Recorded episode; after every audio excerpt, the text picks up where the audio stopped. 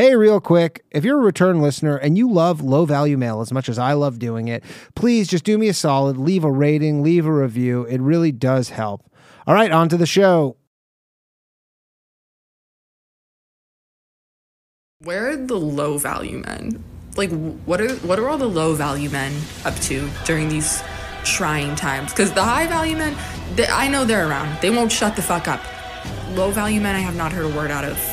I'm starting to think I'm on their side. I think I want one of those. I want a low value man. They don't make podcasts. I haven't seen one low value man make a podcast. Do they not know how to use microphones? Maybe that's a good thing. That's hot. All right, I've never seen a man use a microphone for good. Until now, everybody buckle up. It's Low Value Mail time with your host, Danny Polishchuk. Oh, what is up, everybody? Welcome to this episode of Low Value Mail for Tuesday. What day is it? July 19th. 2022, in this year of our Lord. How is everybody doing tonight? I appreciate you all joining me. I'm a little discombobulated, I'm not going to lie. I've been recording episodes of the Boys Cast all day long because I'm going to be away next week, which is, I didn't want to have to tell you this way, but I have bad news for everybody. There's not going to be an episode next Tuesday. Unfortunately, I am going to be... Well, no, not unfortunately. Fortunately for me, but unfortunately for everybody else, I'm going to be on a European vacation. I'm going to be in 1 week from today. I'm going to be in Italy, which is a country that I know of. So we're going to have a fun time. My head is all over the place right now. I'm not going to lie. Yes, I will. By the way, if you want a 25-cent refund, if you're part of the White Square Club on Patreon and you go, look, I don't pay $1 a month to not get my 4 extra episodes. Just direct message me and I will get you 25 cents. Yeah, maybe I could. Someone said post pre-record on loop for 3 hours. Maybe could do that. Maybe I'll put together like a best of video of all the clips that I've made. Maybe I'll do that. But anyway, so thank you very much, everybody, for joining us. We have a fun episode today. I've been going through all sorts of nonsense. So if you see in the lower left-hand corner, it'll be the lower left-hand corner, my dog, Connor, he had a hip surgery like 2 months ago. He was is the most bizarre thing. He was completely fine. We're supposed to go away tomorrow. Completely fine. Take him to the vet for a checkup. This fucking surgeon, orthopedic, I'm sorry for swearing, orthopedic surgeon, drop him off at 8 in the morning, pick him up at 4 p.m., his fucking hip's dislocated again. No idea how. 25 cents American, guys. 25 cents American, someone's asking. 25 cents Canadian. So anyways, I'm on one. I'm a bit loopy, but we have a great episode. When good deeds backfire is the topic for today. And if you obviously want to talk about anything else, we're always open. I'm going to, go easy on the editorializing stuff so we can just get to the phones because there's not going to be an episode next week, unfortunately. The inspiration for this topic for today actually came from a friend of mine, comedian from Canada, Alex Byron, who's a very popular TikToker. He has a very fun story that he's going to call in about related to this because he had maybe like one, not the ultimate version of this, of a good deed gone bad, but this is pretty fucking funny from what I heard, and there's a little to be explained. And then we may be joined by primetime 99 Alex Stein, depending on what he does with his dinner plans. But we may be joined by him. We may be not. You never know. He's a big star these days, Sometimes it's hard to pin down these big celebs, but we're going to try and pin him down.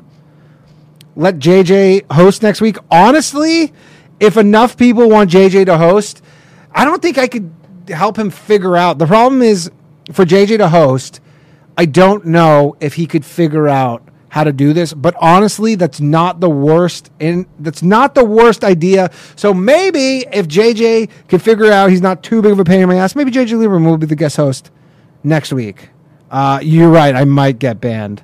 Well, I could tell him not to get me banned, but I don't know. We'll see. He's a bit of a nightmare to deal with. I don't know if you know a lot about JJ Lieberman, but he is a nightmare of a person to deal with. Very funny, though, so you tolerate the nightmare stuff. So, again, everybody who's supports the show. I appreciate you. Tonight at 11 p.m. we have a Patreon exclusive episode. They've been getting pretty fun lately. Patreon.com/lowvaluemail. We're halfway to our goal of 500 subscribers between YouTube and Patreon, and then I will start doing a daytime episode on top of the Tuesday night episode. We'll have a Low Value Mail daytime episode halfway there. If you're on the fence, support the show either by joining the YouTube page or subscribing on Patreon. And then another thing we're doing, because I did this last week, I just had the idea to do this, and then people really liked it. It's very low value, and in true low value fashion, we are not me.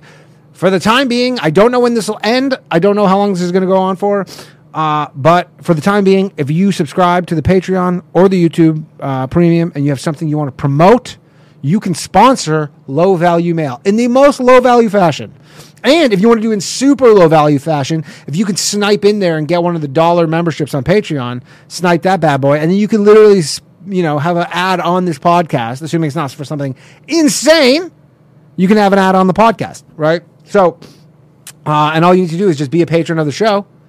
You literally, I don't think you get more bang for your buck anywhere. You're stupid not to do this if you have even any sort of business, sponsorship, anything you want to do. So let's get to our sponsors for the week. We have two for now. We have a few more, but I don't want to clump them in all together. You don't want to give them their time to shine. First off, we have from Paul. He's one of our patrons.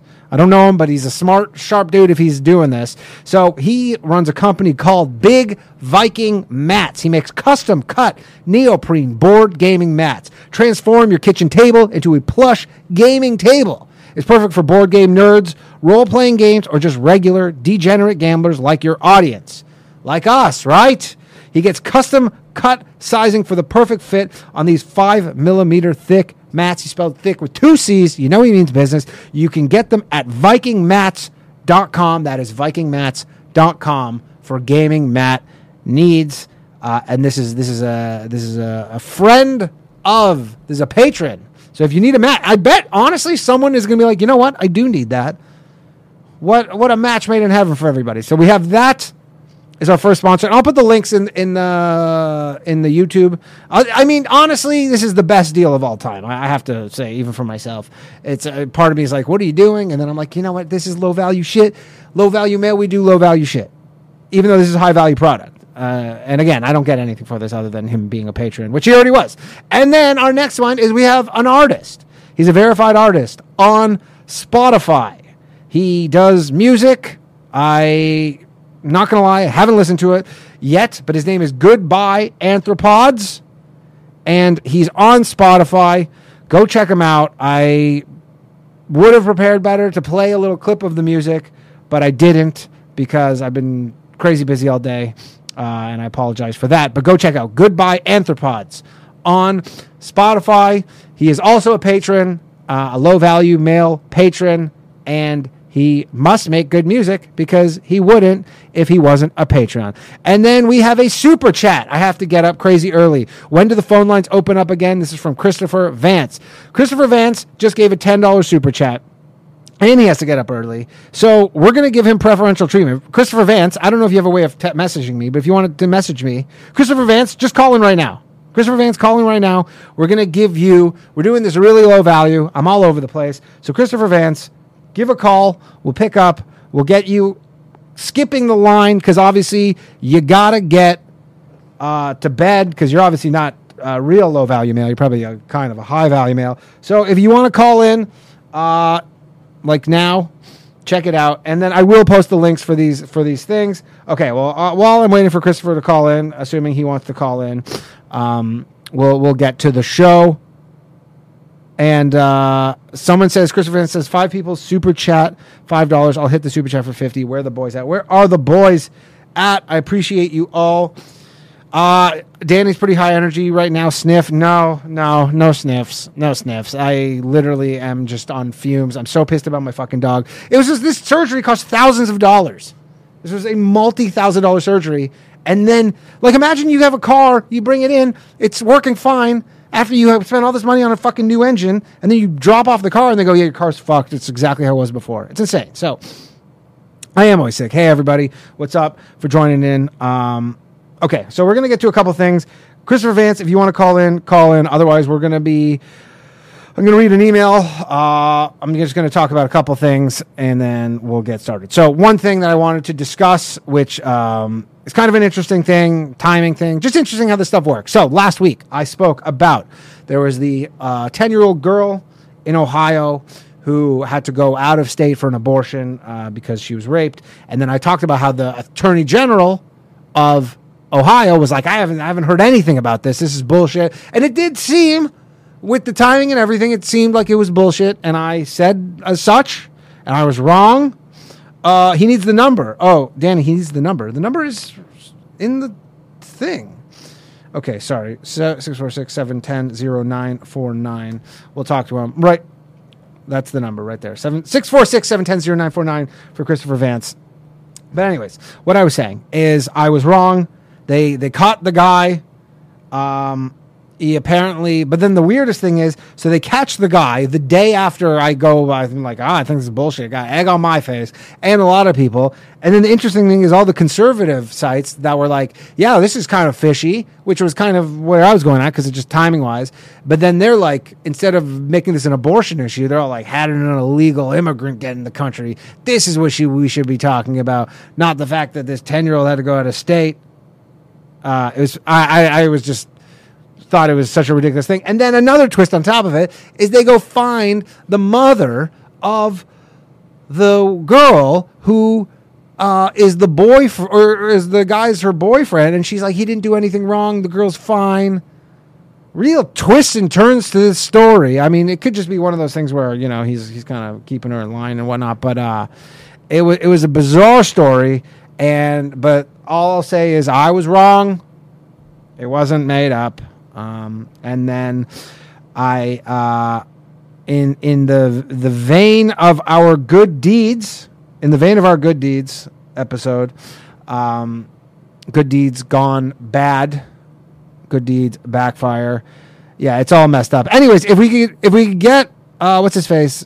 Christopher Vance calling in. Christopher, call in. The phone lines are open for you, not for everybody else, but, and then, so I don't know if people saw what happened in Minneapolis this week, because this was fucking crazy. And this is kind of interesting in the good deeds. This is like the good deeds kind of backfiring in the sense. So this guy, he was a black man. He had a mental health episode. He starts shooting up this apartment building. There's a woman in her apartment. Oh, you know what? Let's see if this is him. Hello?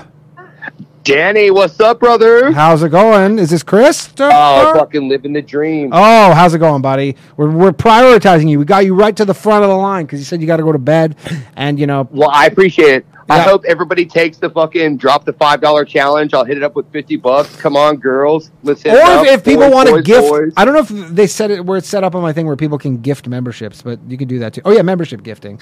Go give some memberships away. Spread your seeds, everybody. I don't even know what the point of it is, but anyway. That's what's up, dude? You got a good story? Well, I'm gonna hit it up with no good deed goes unpunished. I'm gonna go right for the topic. Yes, let's do it.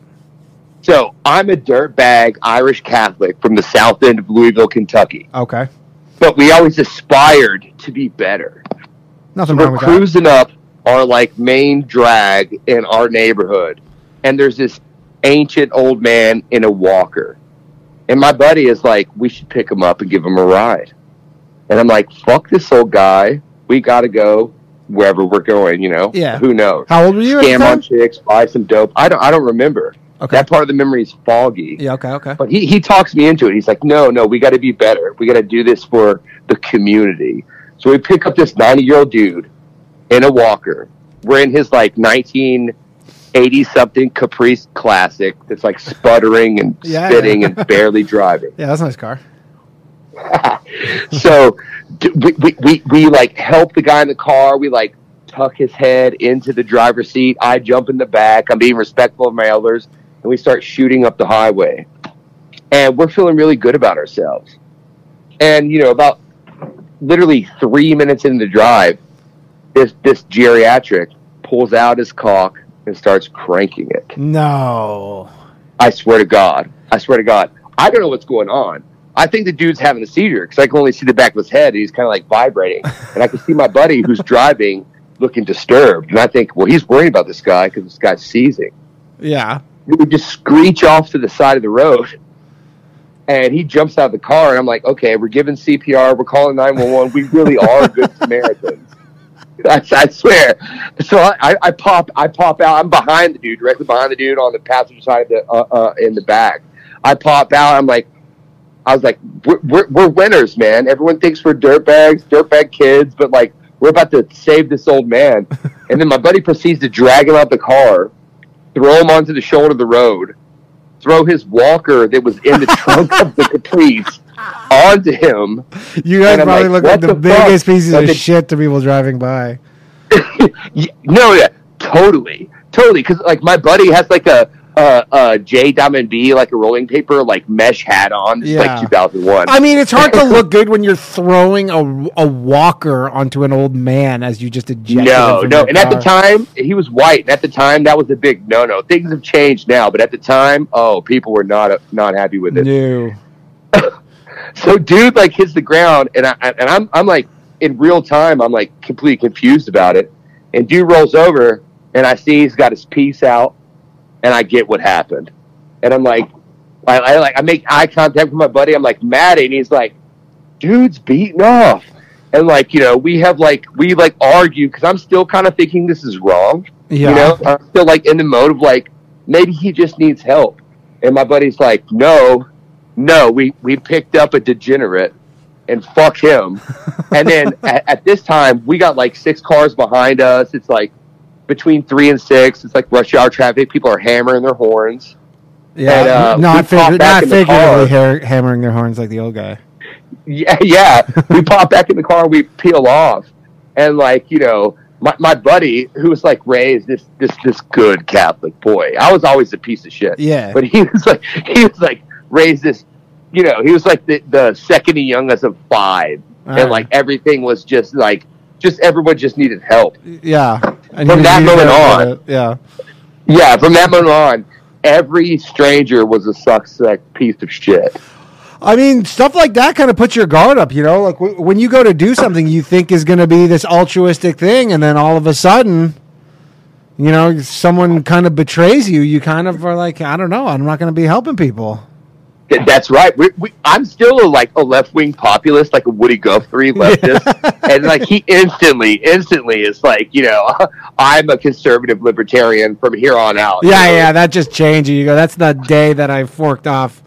That was it. I didn't see the old gray hog, you know. Yeah, I mean, and lucky for you, I guess. He had to sit next to him. He was probably worried about getting sprayed on.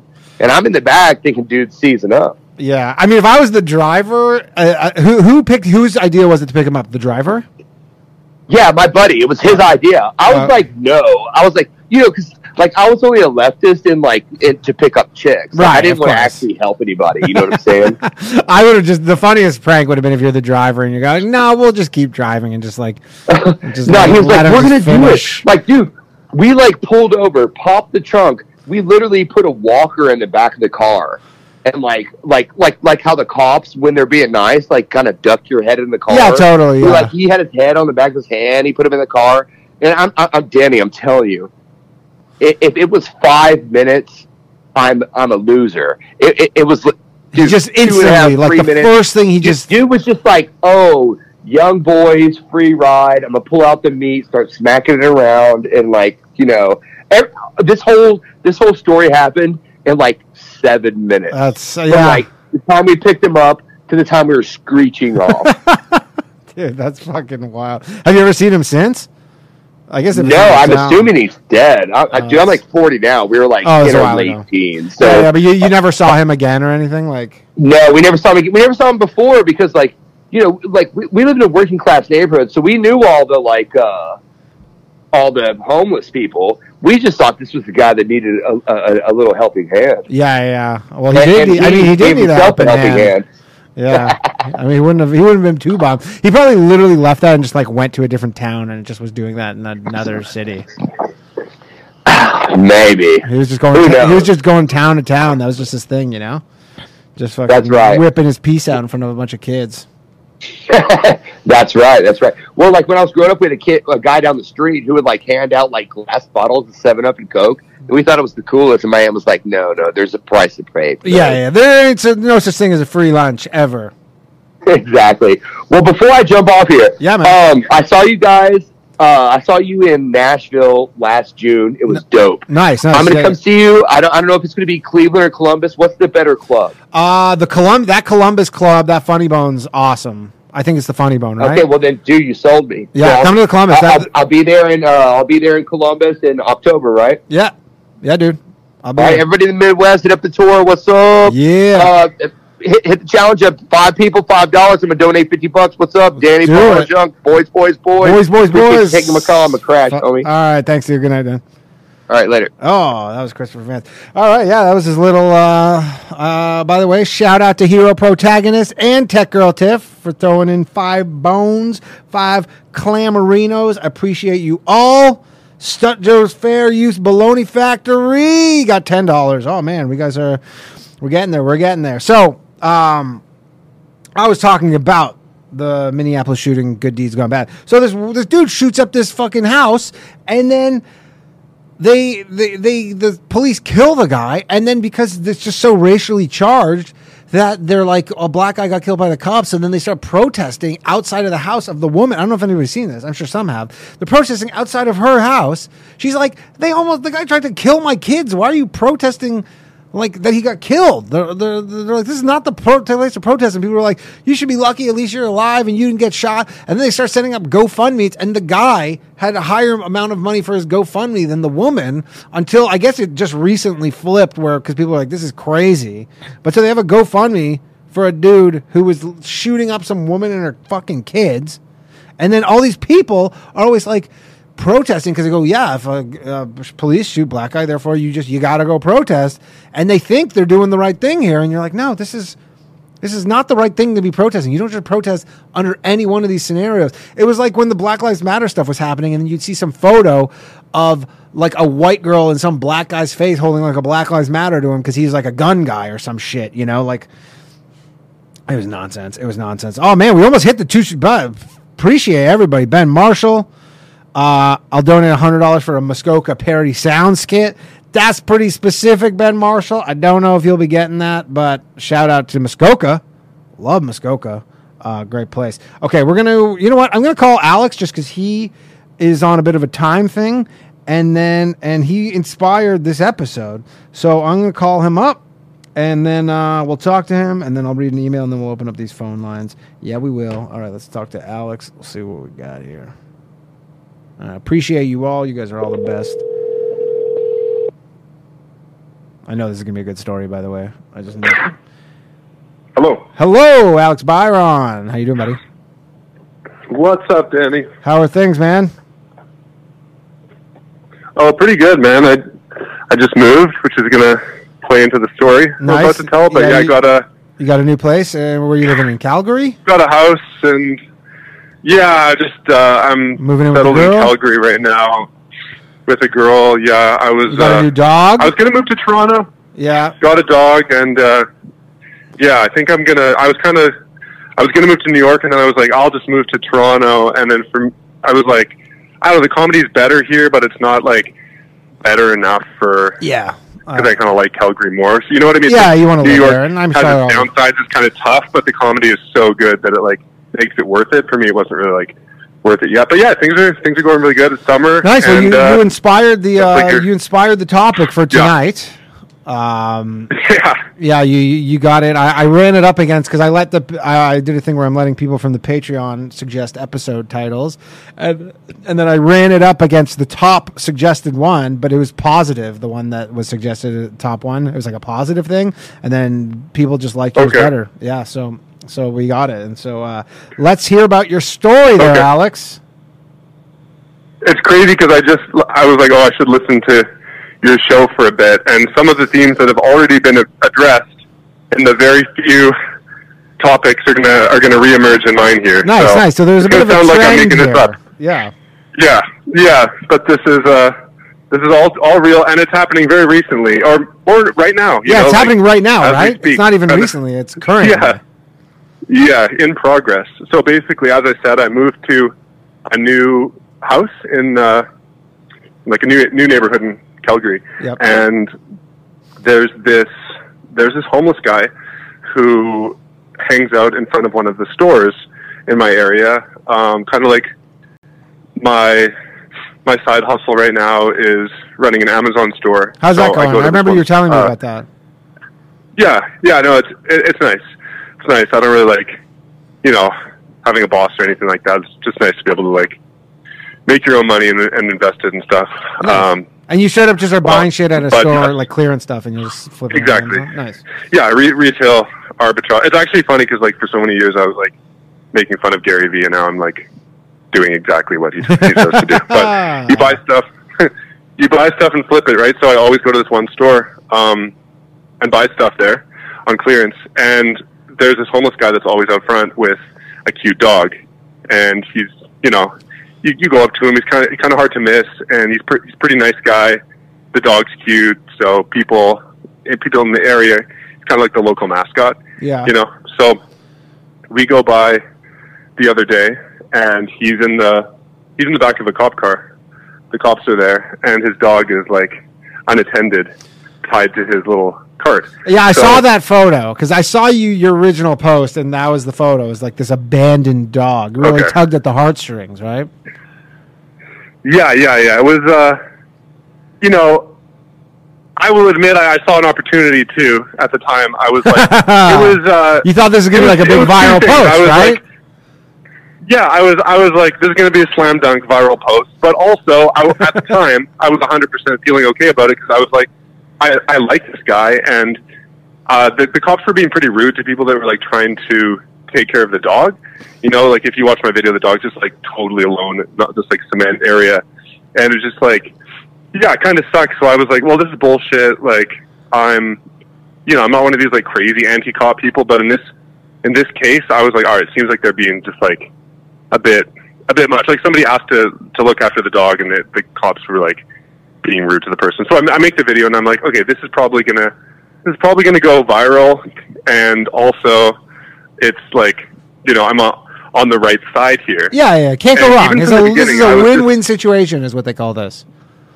Yeah, exactly. And I already had like, I just knew. I'm like, this has GoFundMe written all over it. Yeah. Like I've never done anything like that on my TikTok. It's all just like original comedy. And like just once I was like, I've earned it. I'm going to be the fucking change a homeless guy's life dude this week. I'm going to take a break from writing jokes, and I'm just going to do the homeless man makeover, buy him a apartment, get on the news. Alex I for the homeless guy. To a groomer.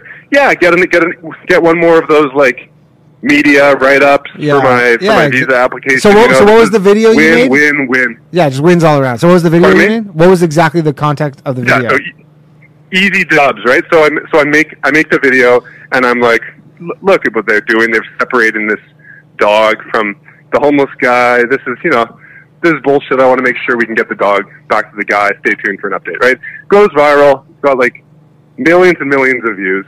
And sure enough, everyone is like, get a GoFundMe. It's all honestly like overwhelming. Like I couldn't do the update fast enough. Yeah. They were like, we want to donate. We want to give this money. Every time I refresh my phone, it's like people saying, I'll drive. I'll get the dog from the pound. It's crazy how much like they care more about the dog than the guy, though, right? Oh, yeah, 100%. Like, it's like if there was no dog involved, people would be like, fuck him. Like, let the guy fucking rot. Who cares? You need a hook. You need a hook, right? Well, you need a guiltless dog. Right? Yeah, and I think what really sold it, too, and I feel kind of bad about this now, like with hindsight, but I think it had the perfect combination because it was like, feel like a good person, being on the right side, help a cute dog. Everyone likes a dog, and it had that enemy, right? It had like the big bad police abusing their power. So it's like that's the kind of shit that people want. People like to donate, but they like to donate when their money is going against. Yeah, like against something that they're. I mean, that's why that guy in Minneapolis was getting so much money. I think because it was the cops who had killed him. Yeah. Exactly. Like this is what you're saying, like the truth and the logical thing can even be overpowered by people's emotions of what they want everybody to. All right, so you make this video, you set up the GoFundMe, the money starts pouring in. Yeah, so sorry, I know that's a lot of build up. So here's where it gets interesting. So I'm like I'm teed up to just keep it going. Like everything's in motion. I want to do the GoFundMe. And then I start getting messages, and people are messaging me being like, "Do not help this man. This man is a monster. He's done this. He's done that." And I'm like, "What do you mean done this? What were those things?" Okay, so they're basically like, and they sent me like pictures of them with the person. Oh no! And these are people who have been abused by this person.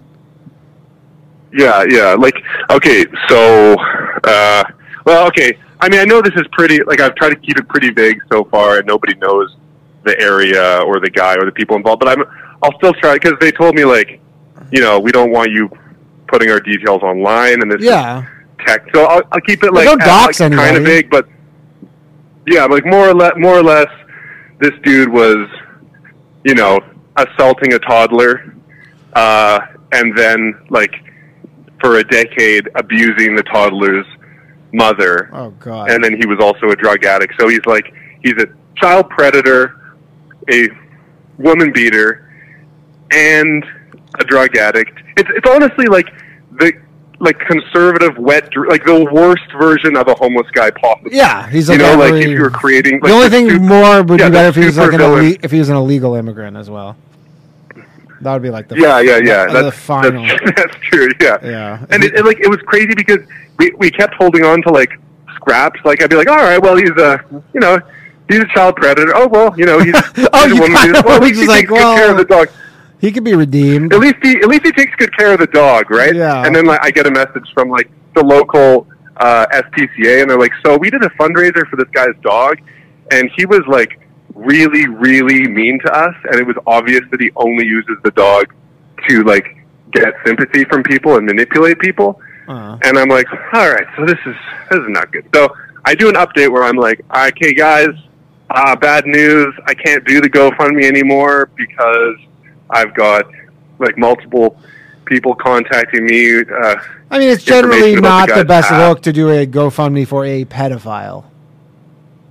Yeah, like I want to make it. You know when this happens, like the guy that was the golden voice. Remember the golden? Yeah, the golden voice guy. Yeah, on the side of the road. Ted Williams. Yeah, and like whenever these people, they become celebrities, right? Like when they get that much exposure, like he's literally going to have kids coming up to him and being like, "Oh, you're the guy from TikTok," and the moms are going into the store like, "Oh, just and he stay with him while I'm in the store. He's a good guy." Like, no, I don't want to have that. I'm not going to sleep at night knowing I'm like promoting and enabling this fucking villain. So I cancel it, and I'm like, people are going to get this. Like people are going to understand that I can't promote a predator. No, they don't understand. They are mad at me. They're really like a lot of people are mad at me for what? And they're like, you're doing this. You're.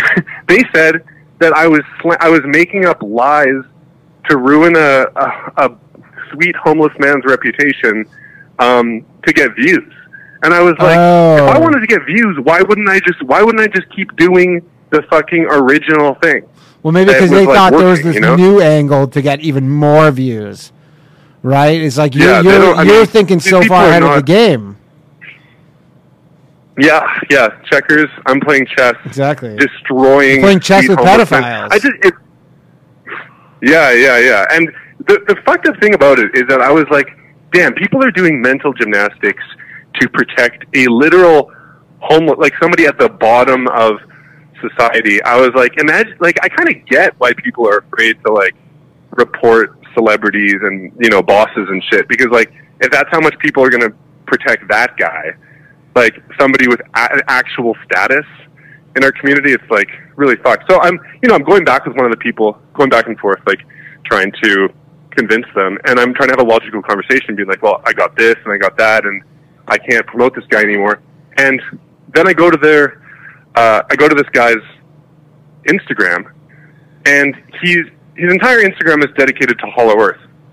He's a Hollow Earth believer, which is like, that's like beyond flat Earth. Yeah. That's like the Earth is round, but it's hollow inside, and there's like dinosaurs that live on the other side of the crust. With like, so this is the person that I'm trying to have a logical conversation with. And actually, no, it's not all Hollow Earth. It's Hollow Earth and axe throwing compilations. All right. He's a master axe thrower, and then he's like, "Yeah, I live in your neighborhood, so I'm gonna like." Wait, I'm sorry. Someone just asked us. So the homeless guy has an Instagram account. This is the homeless. No, not the homeless guy. The guy that I was like one of the people that was coming at me. Oh, gotcha. Like, yeah, I live in that area. I know this guy. He's a sweet guy. He's a Hollow Earth enthusiast / axe throwing expert / lives in my neighborhood and is, you know, coming for me. Yeah. So this might be the last time we talk. Oh no. But yeah, this is like, I guess I. And so what's been the? Like, so you have to go put your account private. I remember you were saying something like that, or what happened there? Yeah. So I eventually, well, I did the update because I felt like I had to, because like so many people had seen the first video that I was like, I need the families in my area to see the correction. You know, it's like I got to undo the promoting that I've done, and then I privated both. And then I did a third video where it's actually kind of funny. I did a third video where I was like, okay, guys, but like we can still just donate to a charity. You know, like sure, this story it didn't go the way we want, but like, I'll just put a donate link in my bio, and like I got like 5 donations. Yeah, all right. So people really they need the juice. Yeah, they need the juice. They need that story. All right. Well, yeah. That's, I could have just. That's a wild one. Yeah. I mean, you got to be careful, man. I don't want the lesson to be. There's no lesson because you don't want to become cynical like that about helping people, but sometimes they're gonna back up. Yeah. They're gonna blow up in your face. You never know. All right. Cool, Alex. Be careful who you help. Yeah, I appreciate you calling, buddy. Thanks, dude. All right, man. Sorry it took so long. No, it's all good. No. All right. Okay. Later. Have a good one. All right. That was Alex Byron, everybody, not Alex Stein.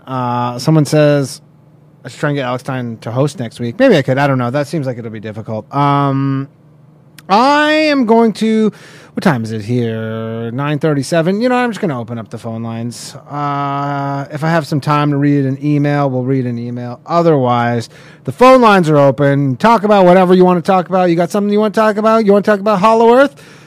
Litmos, you want to talk about Hollow Earth? Call in and talk about Hollow Earth. You can, if you want to talk about Hollow Earth. But otherwise, we want to hear when good deeds backfire from you. All right, we got a caller. Hello, thanks for calling Low Value Mail. This is Danny? Yes, sweet. This is Danny. All right. So this one's a bit of a doozy. This was, I want to say, end of February 2020, right? Okay. I got a text from someone I knew from high school. I didn't really like him. He just was friends with my best friend, so I hung out with him a lot junior year of high school, right? Okay. I did text from him and says, I'm heading back home. I need a ride from the airport, right? And then, so I'm like, okay, I'll do it. Just give me like $20 and like maybe let's get dinner and you buy it, right? That seems fair for me. Yeah. I pick him up. He's from the military. He's taking leave, right? I thought he was just going to come visit his mother up here. He goes, and then I'll pick him up. He's in full military gear, has a bunch of bags, right? I'm like, this is kind of weird for like a week trip, right? Yeah. He gets in my car and says, I quit the military. I'm like, wait, what? Like, that doesn't make any sense, right? And there's someone you're not even really that good friends with. No, I just did it for like the money and like a free meal, right? And right. I was acquaintances with him. Yeah, okay. So then he's like, they wanted me to put me in a division I didn't want to go, and then I split with the military, right? This should have set my spice senses off like a while ago. It's like at the beginning, it didn't, right? Because I was kind of dumb at the time. So we go. Then he tells me, I don't have much money, right? And I'm like, okay, whatever. Like, you don't have to pay me the money now. We'll just, I'll just drive you to your mom's house, right? Drive back to the mom's house. It's about 45 minutes away.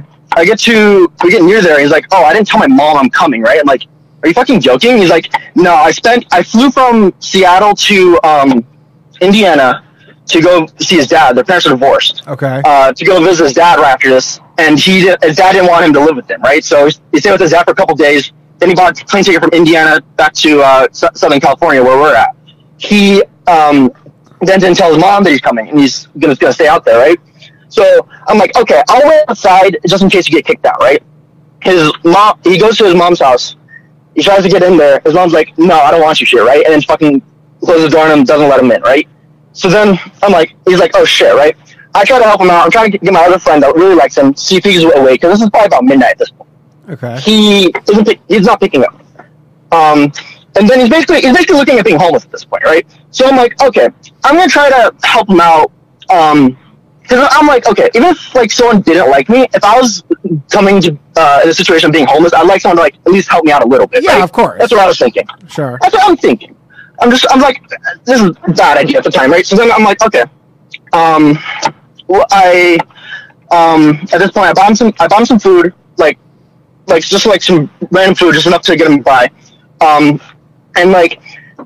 I had some extra cigarettes, I gave him some cigarettes, and then I got him, like, a little bit of alcohol, right? I had some with me. I gave that to him, right? I'm like, okay, you got to sleep on the streets for the night at least, and then tomorrow we'll hook up with my friend, and then he might be able to help you out, right?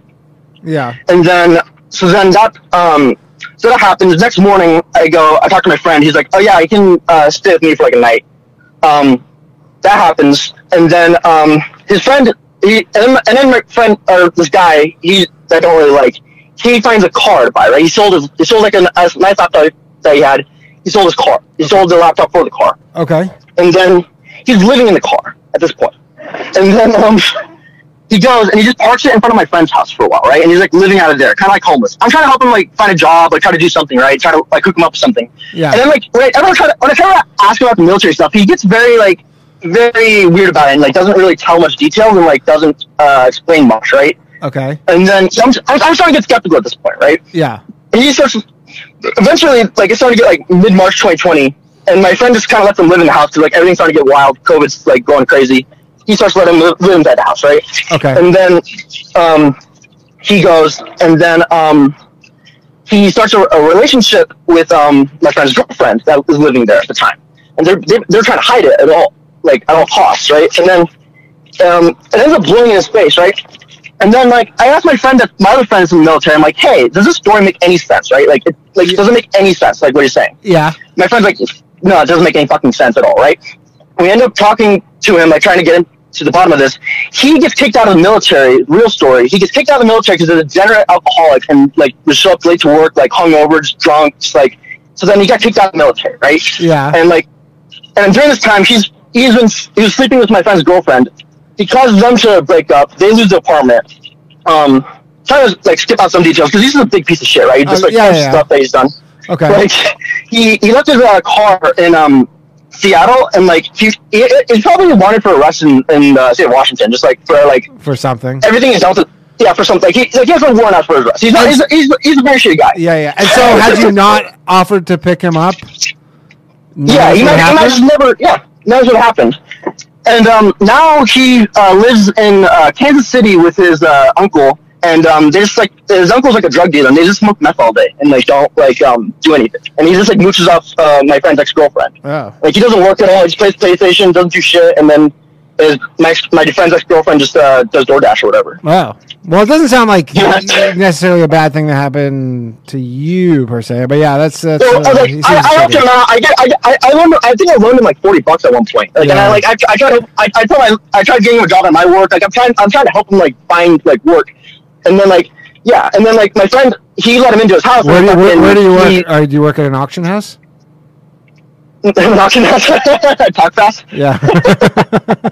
I get that a lot. I do. Dude, I honestly thought you were like, there's an app that like spread, but I'm like, it's not possible. But yeah, you're a quick talker. Yeah, no, it's definitely not like, yeah, no. Yeah,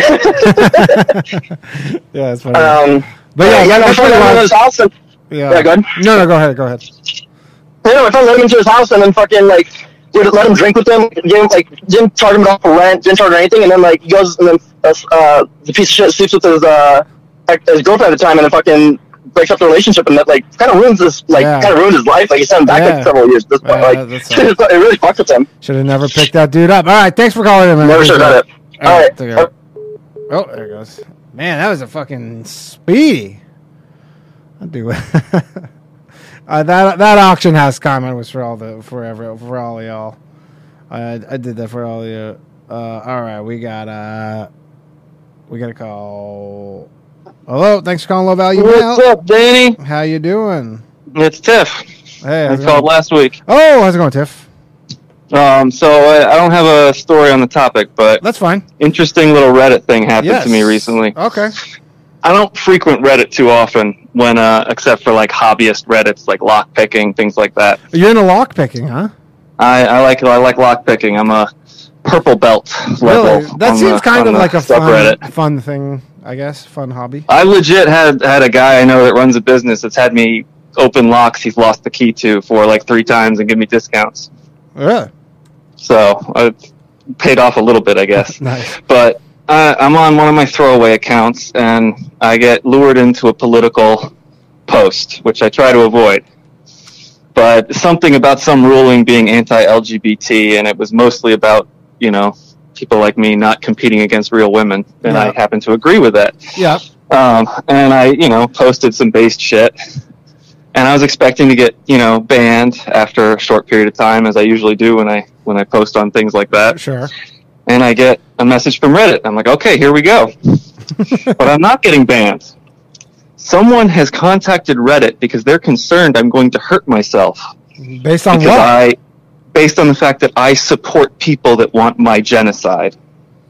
And you want your genocide because you just don't think. Well, apparently, if you're at all conservative, you hate and want all trannies to be dead. Yes, that's how their brain works. Me siding with the conservatives meant that I was going to hurt myself.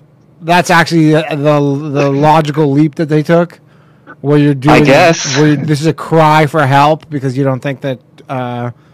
Well, I had one person that was messaging me that was like, "You're a LARPer. You're not really a tranny."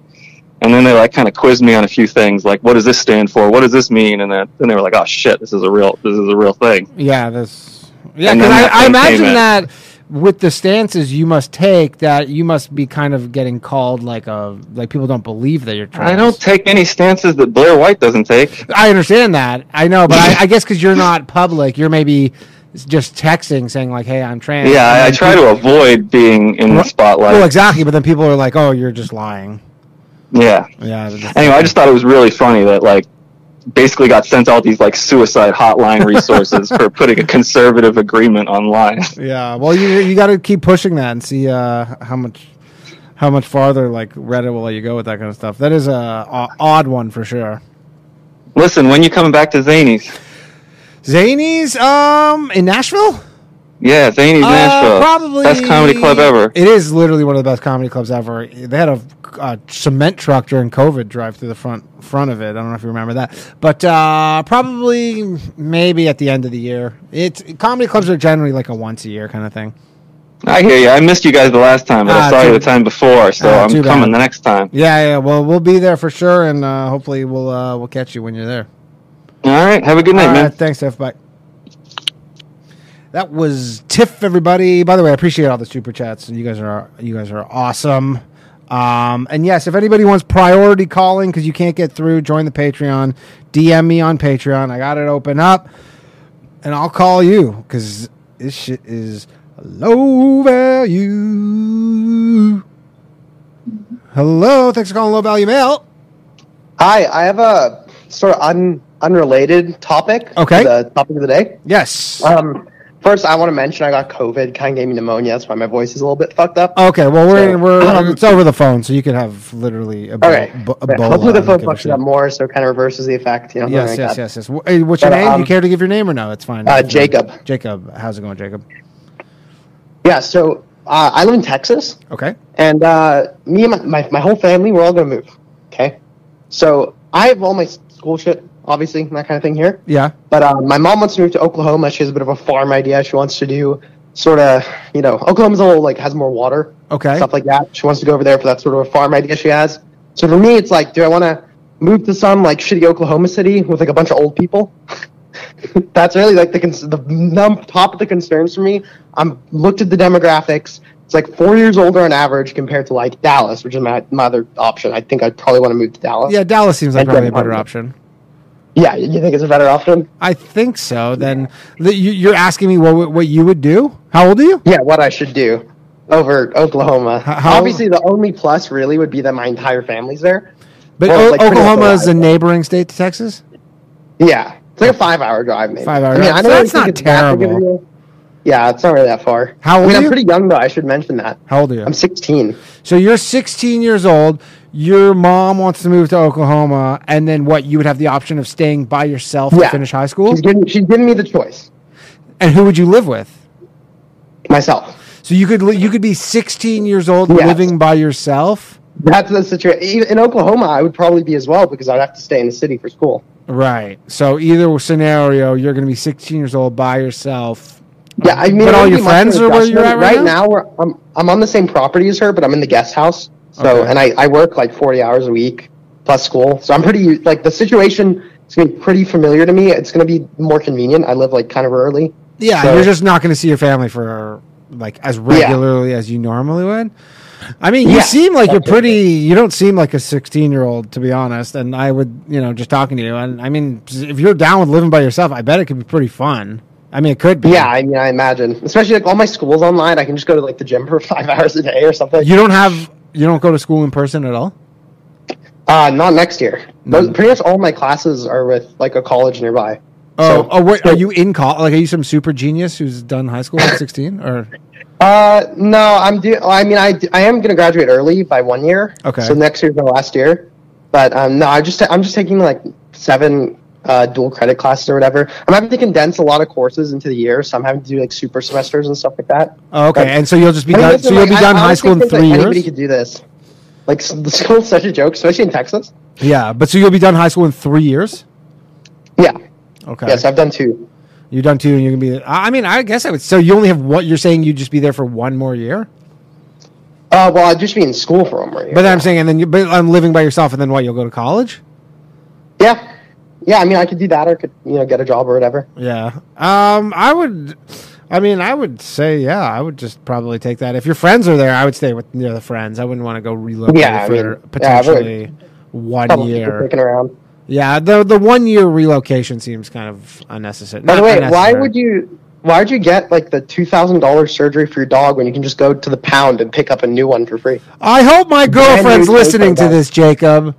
No. First off, 2022 dog. First off, I wish it was $2,000. I'll say that. I wish it was $2,000 because it was way more than that. It was. What's the dog worth? Like $100 tops, right? This dog was $1,500 new. He's not a cheap dog, but it's one of those things where it's like he's a member of the family. What are you gonna do? Craziest part though is that he was fine when we dropped him off in the morning. And then literally dropped him off. He ran away. He was all pumped. And then my girlfriend goes to pick him up, and he's fucking hobbled and limping. And we're like, what happened? And they're like, we tested out his hip. I guess we dislocated it again. Okay. It was a goddamn dislocated hip? Can't you just go see like a hack dog chiropractor or something? Like, I wish, pal. Let me tell you, I wish. And he's all depressed because his hip doesn't. It's a nightmare. And then we're leaving him. It's bad. It's bad news all around. But yes, have you considered letting the dog smoke weed? He might be happier. I think she bought some dumbass CBD thing. The funniest thing is she. Oh my god! When he hurt his hip, she bought some like powder, and she's like, "Oh, you like put this." Powder on his food. It's like hip food. I'm like, how the fuck is some powder? So funny. I can't believe you guys are literally giving your dog weed. Well, it's CBD. It's some sort of like CBD. Yeah. It's nothing or whatever. But the whole thing's a mess. Whole thing's a mess, Jacob. Anyways, I appreciate you calling and good luck with your endeavors. And if you ever want to call back and let us know how it goes, please do. All right. All right. Bye. Damn, that guy's a fucking overachiever, man. Just banging out. Hello? Is this Low Value Mail? This is the Hard Money Troll. What up? What up? Chad, you're up next, by the way, if you're listening. I got him. What's up, dude? How's it going, the Hard Money Troll? Just sitting outside of this Machine Gun Kelly, Avril Lavigne, Willow Smith show out here in the... I'll let you figure it out where I'm at. But, there's a bunch of posers out here who look just like Matt St. Combs. Nice. Hey, did you know Matt Nobody St. knows who that is who watches us. Yeah, I don't give a shit. You know who it is. That's all I care about. Okay. Do you know he won't face me in the cage match? His manager won't let him. I mean, I believe that. Yeah, his manager won't even let him, dude. Yeah. Did they try and sell you on a credit plan with your dog? No, this... This is like the vet hospital in the Upper East Side in New York. They don't do that. Oh, and we just took my dog in for something recently, and it was like immediately like, oh, there's this big bill, but, you know, you can apply for credit and, you know, the interest rate's pretty fucking good, you know? Yeah. Yeah. Anyways. But yeah, in regards to the topic of tonight, I have a story from when I was like 16, just because there's the 16-year-old caller who just called in. And yeah. So I was driving home, and I was kind of on some back roads, you know, and I see this pretty blonde chick standing off on the side of the road, and I figure, oh, I'm going to pull over and you know, pick her up, because it was really weird, just based on the area, like, yeah, this cute chick. Okay. Standing on the so I figured I'd be a gentleman, you know, and I pull over, and immediately some dude like pops out, right? And they ask me, they're like, all right, hey, can you take us to the city that's like 30 minutes away, you know? And I'm okay, like, oh, yeah. I thought you were local, you know, I didn't expect to be driving that far. And they're like, oh, well, we'll give you $40. And I was like, I can't, you know, and they're like, oh, we'll give you $80. And I'm like, ah, and then they're like, all right, we'll give you $120. And I'm like, hop in, you know? Right. They found your price. We're driving there, and like the chick calls somebody, and she's like, hey, we got a ride. Like, you know, we'll be there. I'll be there in like 15 or 20. Just so you know, my brother's with me. And the person on the other end starts like getting fucking pissed, you know? And like, all right, we'll talk about it when we get there. And she gets off the phone. She's just like, man, she's fucking pissed, but like, she doesn't understand. Like, I've been handcuffed places. I haven't been allowed to leave. And, you know, 16-year-old me is just like, oh, man, you know, that's really shitty how, you know, thinking in my head, like, that's shitty how people treat women, you know? That's fucked up. And they're talking about how they're at a party, and there's just a bunch of broke scraps there, and they had their tires slashed, and the cops, like, came, like, before I stopped to pick them up. And she was, like, really good with her words and, like, talking about how her kids were taken away. And, like, it got to the point where I'm, like, about to ask. I'm, like, what the fuck? You know, and I, like, turned to her to, like, ask her, like, what do you mean by that? And she's just looking right at me, and she's like, I'm a prostitute, baby. And I realized, oh, shit, I picked up the fucking prostitute, and the pimp is literally sitting right behind me, like, keeping an eye on shit. And I'm 16, and, like, I give him a look like, oh, cool. Oh, like, you know, oh, good, you know? Neat. But, like, in my head, like, oh, I'm that's like, fun. Ah, ah, ah, you know? And so they start messing with me because, you know, I'm 16. And fucking, you know, they're just like the guy's like, oh, maybe you could help us, like, settle an argument, you know? And she's just like, he starts, and he's like, if you were going to get a prostitute, and I'm like, oh, I wasn't in there. Like, yeah, whatever. If you were going to get a prostitute, would you? And she cuts him off, and she's like, would you rather a normal-looking girl like me? And then he cuts her off, and he goes, or would you rather a fine piece of ass that you know you would never get, you know? And, like, weird. I'm just sitting there, and it's like, you're kind of, like, in the middle of the, you kind of got... Yes! Yeah. I've now been thrust in the middle of this argument between the pimp and the prostitute that they've apparently been having all day. And I made some sort of comment like, oh, you know, if you're always having skirt steak, wouldn't you like to have a T-bone every once in a while? Yeah. And they laughed, and they gave me my money, and I don't think that was really it wasn't gone bad, but that was probably when you're 16. You're like, what's about to happen? Yeah, totally. So I literally drove them to their John, basically, is what I, you know. Well, then you earned that money. You just got a taste of. Not as much as her, and not as much as her. Honest, I mean, you probably might have made more than she did. Well, yeah, and that's exactly what it's like. I don't know what she was making that night, but like, you know, I made 120, and you know, I just turned 35 on Sunday, and you can do the math of how long you. Yeah, thank you. It prompted you to tell me that, you know. Before I get off, you know. I was thinking, you know, one of the local radio stations here, KPFA, does, like, donor matching stuff. Maybe one of the simps out there will, like, put up $50 or, like, $500 if, like, you reach 500 per episode, like a double thing. Okay. Yeah. The simps? Maybe what simps? Yeah, one of your simps out there. I don't have any simps. Is that not what they're called? No, they're called supporters. I feel like we go through this every episode. Like, I say something and you like try to challenge me on its meaning, and I'm not falling for it, Danny. No. Falling for it. Just like AOC. You were born last week. Fucking, I don't think Alex Stein's going to call in. I think he's too busy bailing AOC out, so I think he's a little busy. Yeah, man, he got her to admit that the Capitol riots were an inside job, so good for him. Yeah, fucking, see, you know, it's not the relationship we wanted to see, but it's the relationship as a country we needed. Absolutely was. All right, so, cool. Thanks for calling, buddy. Take care, buddy. All right, later. All right, that was Primetime 99. Oh, no, not Primetime. What am I saying? Hard Money Troll, everybody. My brain's... Brain's not working. Too many podcasts. This is my 5th podcast of the day. Yo. Chad, what's up, man? What's up, man? How you doing? I'm good. I'm good. How are you? I'm good, man. I'm sitting here. You know, I was considering the title of the show and the premise, and I was thinking like, "Dag, good deeds," you know. I was like, I really don't do a whole bunch of good deeds. You know what's funny is I actually, because I was like, you know, I should give an example of my own life. And then I was like thinking the same thing where I'm like, you know, I'm kind of a piece of shit. Yeah, that's what I was thinking, man. I might be a bit of a... Working on my Canadian day a bit. Yeah. But I was like, yeah, you know what? I don't do anything nice. Yeah, you got nothing? You got no good deeds gone bad?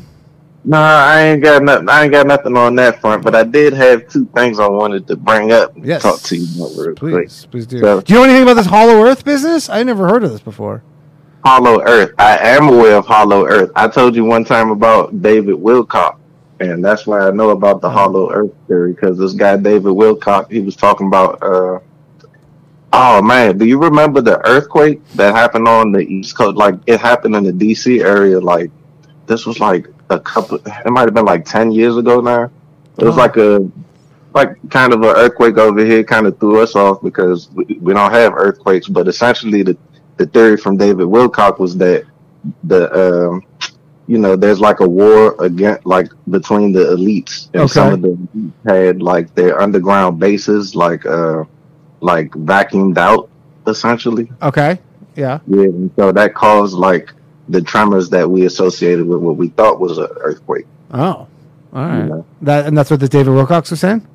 Yeah, that's what. Yeah, he was saying that years ago, that's a part of the Hollow Earth theory because essentially he was saying that there's a whole bunch of like the inside of the Earth is filled with just bases. It's like I don't know, like rich people just in these bunkers and a whole bunch of crazy. I mean, that would be awesome. That would be the coolest shit ever. Yeah. It would be, but kind of unbelievable, really.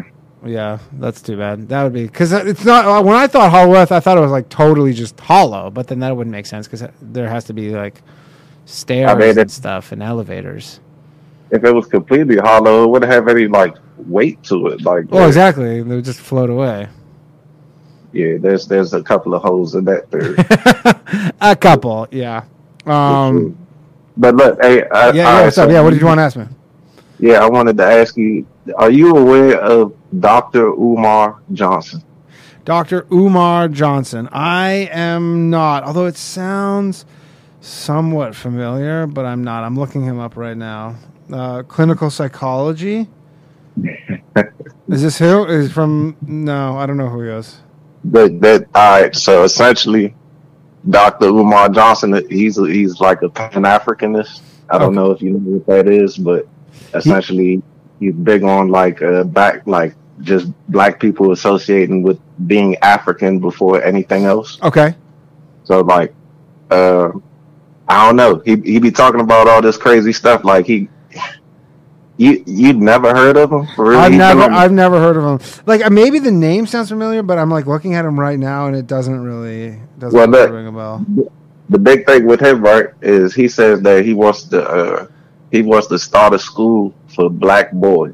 Like he wants to pretty much like have a school where there will only be black boys, like black teachers, like all of this, and then all of this Pan-African type stuff, right? Okay. So I don't know. I mean, there's nothing wrong with that. Yeah, right. So he was getting all of these donations. So I think he got like somewhere like $700,000 in donations. Okay. And this, and this was, he started this, like, mind you, like, this started back in like 2016 or something like that. $700,000, still no scoop. And so he still be on the internet, he still on, you know, still asking for money from everybody, talking about he need money for the HVAC, he needs money for the, like, just everything, like, wrong with the school, man. So he's acting like the school exists. Well, essentially, he bought two buildings. That's what he bought, two buildings, and he's claiming that they're gonna be open as schools at some point, I guess. But all he's been doing is, like, throwing these festivals and stuff.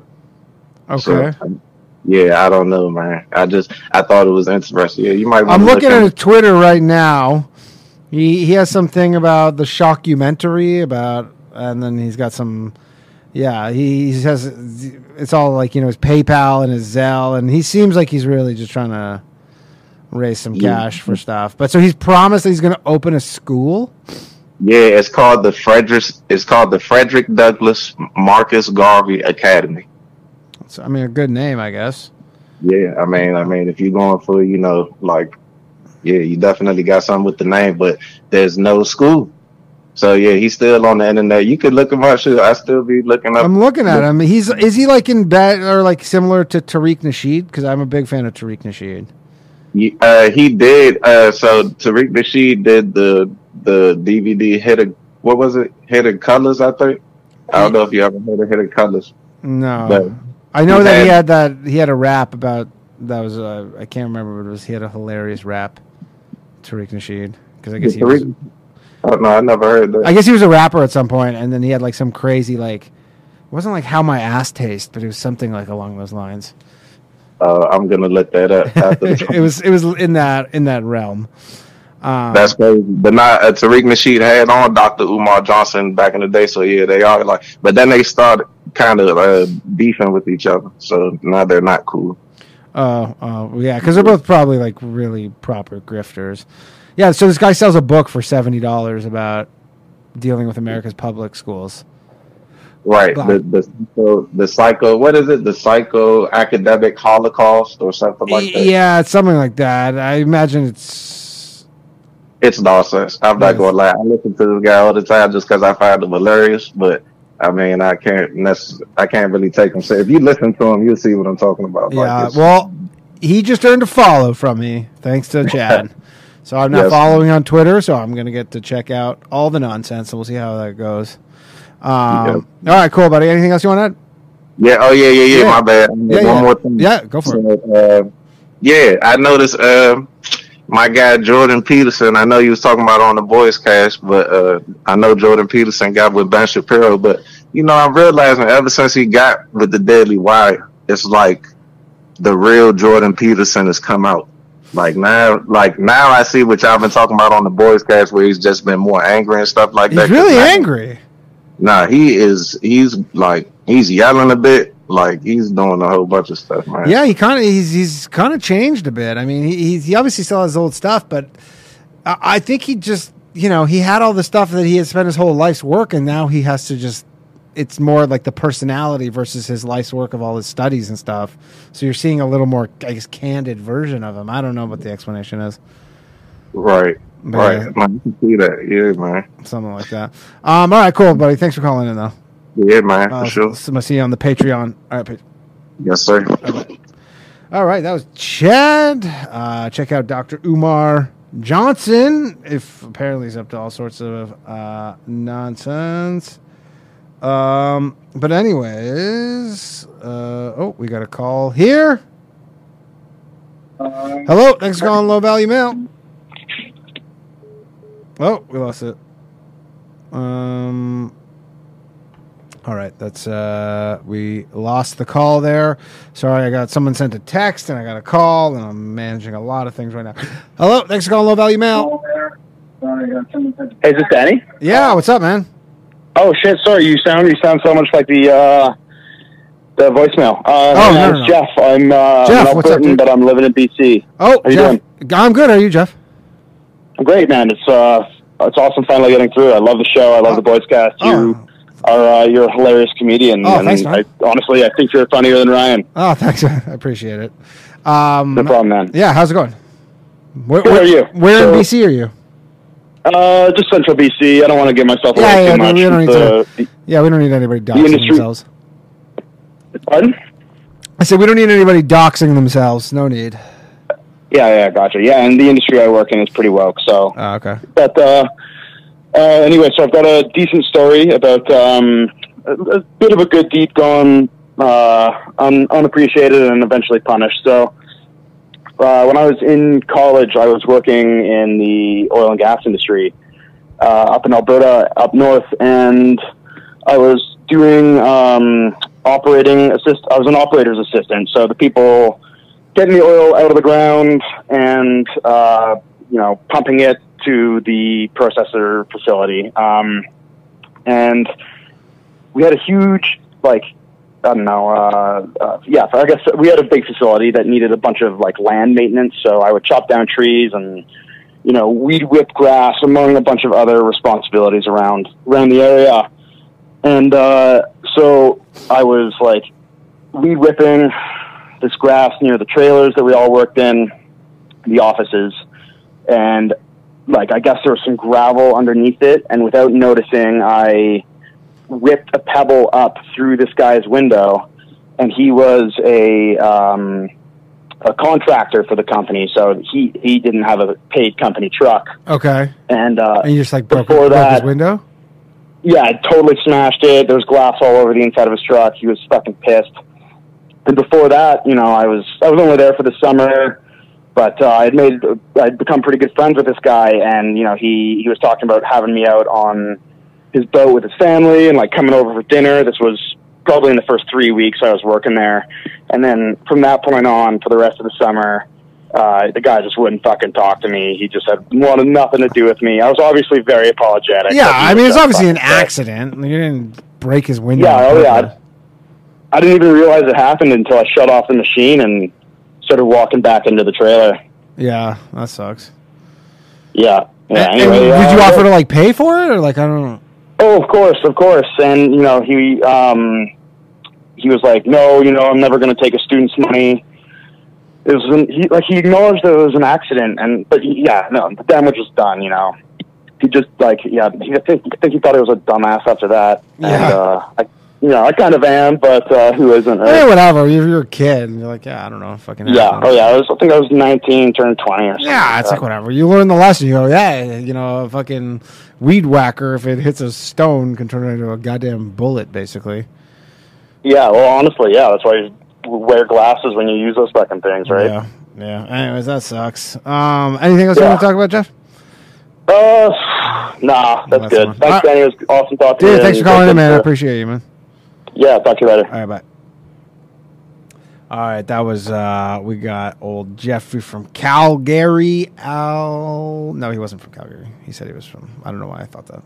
All right, that was Jeff. We got, I got a text from Tony Scarboni, and he wanted me to call him. So, you know what? I'm feeling charitable, if you will. So, let's see if we can get a hold of Tony Scarboni. I don't even know if this will work. Oh, we got Tony's. Hello? Hello. Check 1, 2, check 1, 2. What is up, Scarboni? What's up, dude? How you doing, man? Long day. Yeah. Long day. I'm burning. Yeah. Whatever. Yeah, cooking up. All right. Well, you got. I don't even want to talk about good deeds gone. I don't even want to talk about good deeds gone bad. Why not? There's you get burned. You ever get called a nice guy? Yeah, I have been called a nice guy. What does that shit mean? What does that mean? Well, it depends who says it. Yeah, right. I guess it's a con. I think for the most part, people, when they say it to me, they mean it as a compliment. Yeah, I mean, I'll tell you what. I always wondered if it's an insult. Well, so, in comedy, sometimes people will ask someone about oh, what do you think of that comedian? And they'll be like, oh, he's a nice guy. That's not a compliment. If someone's asking you about a comedian and they don't say he's a nice, if they say, oh, he's nice, and not he's hilarious, you're like, oh, that's kind of a dig. I found people refer it to, they're talking about me, and they're like, oh, yeah, you're a nice guy. Like, you try and do good for others. And I just, feel like that can be really, that's really being taken advantage of, or it can be taken advantage of really easily. It's not ideal for that, but, you know, whatever. You don't want to not be nice. Like, you want to be like, oh, that guy's a piece of shit. Yeah, you notice some of your callers, like they get these stories where they act like a bit of a douche, and then some of them kind of get their way. Like it's. I mean, sometimes it's certainly there is a nugget of truth there, but you also have to commit to being that person. Lately, I've had a breakdown of character, and I've really been questioning that. Okay, so you're generally what you're saying is exactly whatever. So you're generally a nice guy, and has this backfired for you, or you just don't like being known as the nice guy, or what's the issue here? I think trying to find a way to put it into words. People mean it as a compliment, but it that's not the compliment you're looking for. Yeah, I'm like, oh, what do you mean? Yeah, what do you mean by that? Like, that's oh man, I can't put it into words right now. I'm sorry. Well, you just think, when they say, oh, he's a nice guy, you see that as oh, I'm a doormat or something. Sometimes it seems like it could be that. And do you feel like people take advantage of you? Right now, I feel like I'm being taken advantage of. I'll say that much. From being on my show? No, just the circumstance at work for having to move further away and do this thing, and so do you want to get compensated well enough? Do you want to elaborate on this at all, or do you want to? It's just maybe not too much, but at work they're kind of taking advantage. They're walking all over you at work. A little bit because of the circumstance, but it's also one guy.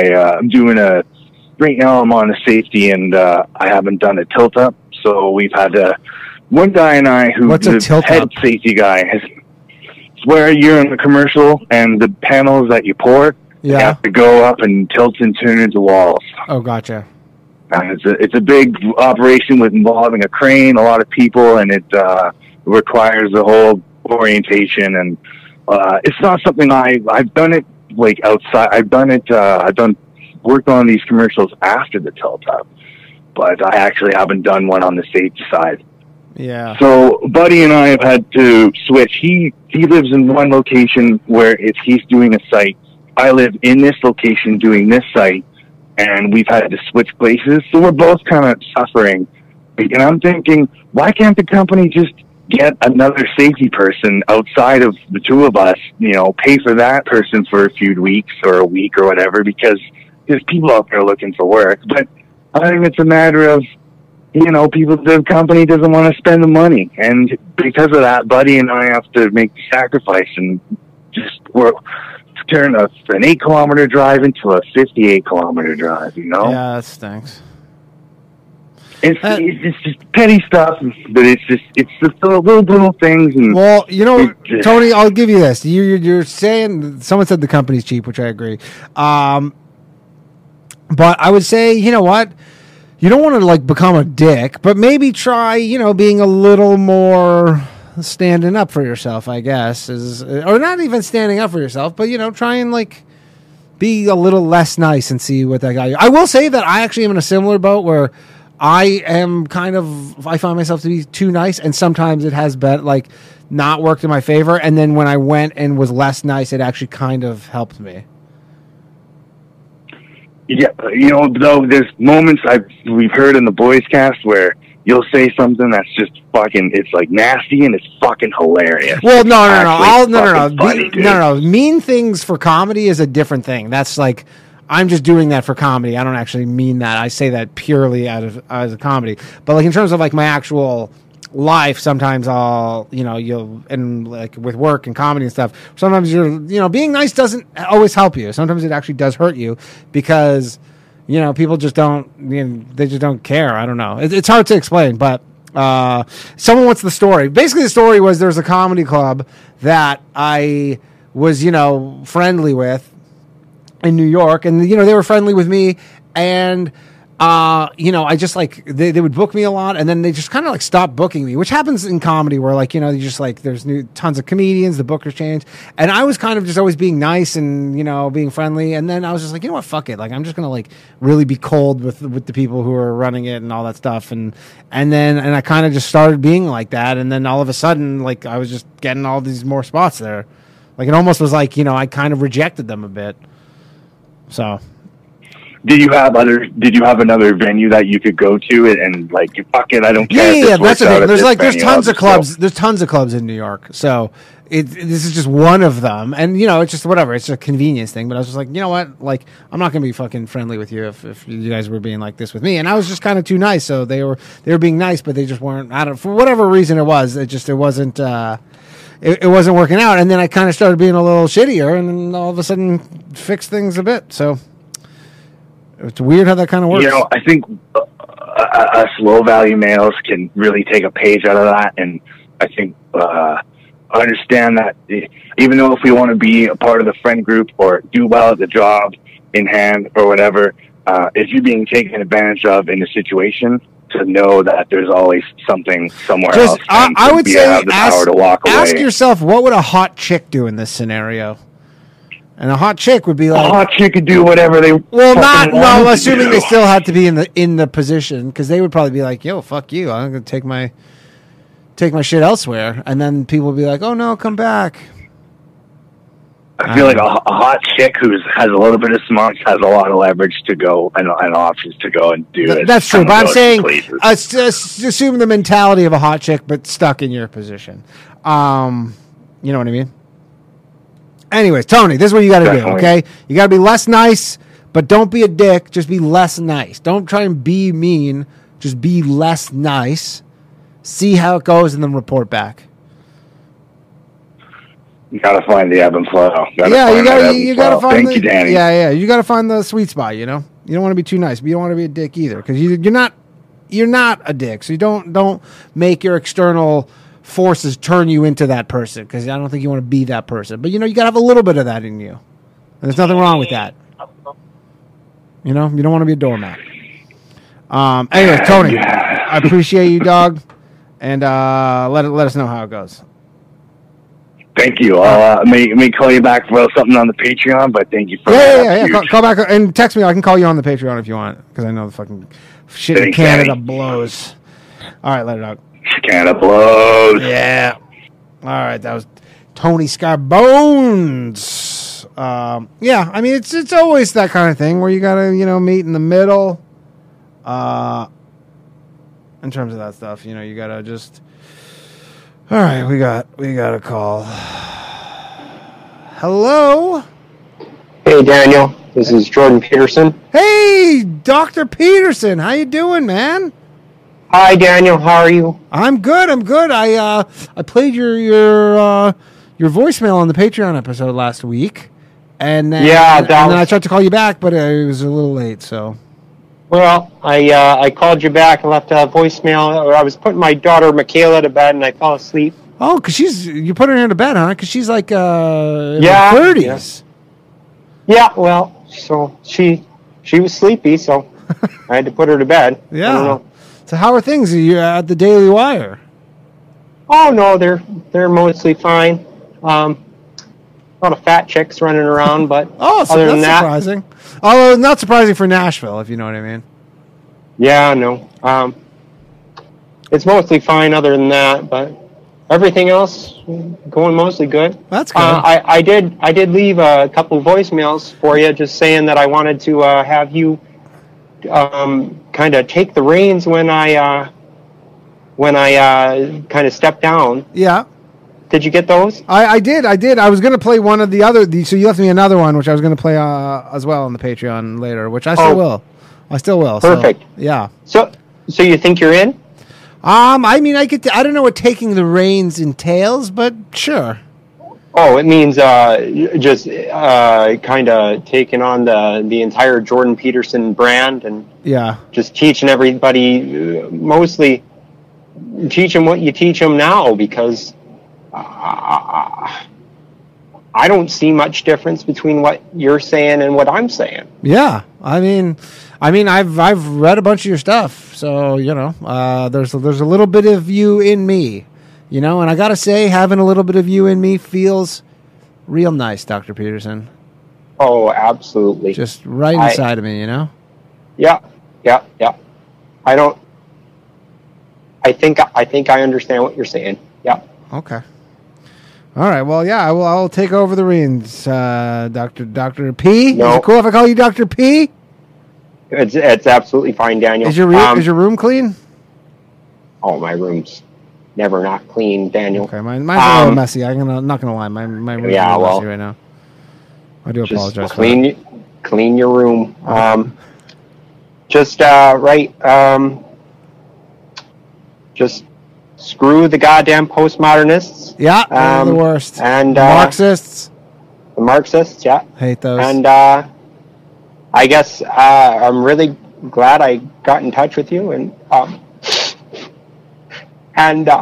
just take a moment, just compose yourself. No, talk. I'm just really glad I got in touch with you, and dude, you're gonna make me cry now. And I'm just happy that you're gonna take the reins and you're gonna teach all the low value males how to get pussy and when to take jobs in certain places. Yeah. And, oh, dude, I appreciate it, man. All right. Thank you, Daniel. All right. Thanks, Doc. Okay. Bye. Bye. Dr. Peterson, everybody. Look at him, Dr. JP. Uh-oh. I'm going to call that a miss. That was Dr. Jordan Peterson, everybody. Hello. Thanks for calling Low Value Mail. Hello? Hey, what's up? Who am I speaking to? Oh, we'll say this is Paul from Indiana. Paul from Indiana? Yeah, I'm surprised you took my call. You're getting all these big-time celebrities. I know. Alex Stein. Alex Stein didn't call in. That wasn't Alex Stein. That was Alex Byron, which is he's. Oh, that's right. Yeah, Alex Stein said he was maybe going to call in. He was at dinner, but... You know, he's a tough guy to pin down because he's blowing up. I know. I mean, he's busy chasing after AOC, man. Yeah. I mean, if I was him, I would be doing the same thing, you know. But, yeah, thanks for calling in and getting, you know, congrats on getting through. What do you want to talk about? Oh, yeah, I've been watching your show for a little while now. I guess kind of in the vein of good deeds backfiring, yes, and also in the vein of... dating horror stories. Oh, here we go. We got a crossover episode. I love it. Oh, yeah. This is more ambitious than Infinity War. Okay. So, all right. Yeah, in those veins. So, Danny, I gotta say, I've been wanting to call the show for a while now, but past couple of months, I've just been really going through it. I've been depressed as hell. My girl left me. We were together like 10 years, you know, talking about having, you know, a life together soon. Long story short. Married or no? Not yet. Okay. You know, we were talking about it, but now obviously that doesn't, you know, concern anymore. Yeah. And so we were living together, actually at my parents' house for a couple of years, and, you know, we were kind of figuring life out together, and you know, one thing led to another, and you know, my folks moved out. So we have this house together, and you know, we're kind of figuring stuff out together. You know, how to take care of a house. You know, changes in the relationship, this and that, and you know, things get complicated, and you know, we end up breaking it off. But the part of the main reason, a big part of why, you know, we had her move in was that rent's crazy now, but they were jacking up the rent at her place. And, you know, she was, you know, single income. It was just her at her place. It just like kind of made sense. But how long you'd been together? What's that? We were together 10 years. But no, how long had you been together at that point when she moved in? Oh, at that point, this was, I want to say like 7 years. Yeah. You didn't live together until you were together for 7 years? Okay, backstory is we were high school sweethearts. Gotcha. Okay. So yeah. Okay, that makes more sense. Yeah. So how old are you now? Mid 20s. Oh, okay. So don't take this the wrong way, but I feel way less worse about your predicament. No. Dude, if you're a fucking guy who's 35 and you go, my girl left 10 years left me, you go, oh man, that sucks. No, for sure. That sucks. You're 25, go, dude, it's time for you to go tear it up and live your life, man. Honestly, I have a little more spring in my step right now learning that you're 25 and not 35. Yeah, no, I completely get that. I mean, it sucks. Don't get me wrong. I'm sure it sucks. No. I mean, it still sucked, but it was it like, still sucks, but you're 25. Yeah, I got my life ahead of me, so I'll figure that out. But yeah, she moves in a few years ago, and we're kind of figuring some stuff out. And my parents had always been kind of suspicious of our relationship together because we'd actually kind of broken it off and gotten back together a few times here and there. Teenagers doing dumb shit and all that. But we were like, nah, it'll be fine. We're growing together. We're going to be adults about it and this, that, and the other. And, they were kind of suspicious because they kind of felt like she was taking advantage of me, but also not, like, respecting me. And, for the longest time, I was like, I don't see that. I don't think that's true. Yeah. And we were at this party, and it was kind of like a house party, and drinks were going around and all that. And she just keeps downing, like, shot after shot, screwdriver after screwdriver. And I'm like, it's fine up to a certain point. You want to let loose, what the hell ever. Okay. And she just gets smashed. I mean, she can't tell you which way's up, which way's down. I'm like, all right, I'm getting kind of concerned, don't want her to hurt herself or, whatever. Yeah. And I'm like, all right, let's head back home. At this point, I was sober enough to drive at that point. It had been going on for like several hours. I sobered up at that point. So I'm like, we're heading home. And we head home. And I'm like, all right, we need to get you to bed. Because, I mean, she's stumbling. I have to, like, keep her propped up, I'm like, we got to get you to bed. First thing she does, she heads to the kitchen and finds a cabinet where we keep the liquor makes herself more screwdrivers. Yeah. And I love that the choice of drink is the screwdriver. That's such a, like, a 20 of course, drink. Of course. Like, a screwdriver. Yeah. And I'm like, I'm also getting ready for bed myself. I mean, at that point, I'm tired as hell. And I'm wondering where the hell she is. And I find her in the kitchen, like, hunched over, rummaging through the cabinet and finding different kinds of liquor and shit like that. I'm like, hey, I feel like you've had enough. And she just blows up. She's like, you can't tell me what to do. I always feel like you're trying to control me. I'm like, okay. Yeah, chicks hate being told what to do. I don't know if you realize that. You're still pretty young. Nobody likes being told what to do, but women do not like being told what to do by men. No, I have come to that realization to an extent. There's quite a bit of truth to that. Yeah. And I'm just like, okay, I'm tired as hell, so I'm just going to go to bed. And, like, not even 5 minutes after I close my eyes, I hear, I'm like, oh, no. So I go and check out what she's doing. Sure enough, she didn't even make it to the bathroom. Yeah. To hurl. I mean, there's like, yeah, she's doing it everywhere. She's doing it everywhere. She's like trying to go to bed and climbing up the stairs and like hurling along the rail. Oh God. Yeah. So the next day was needless to say, she felt a little ashamed after that. Well, that's good. At least she felt bad after that.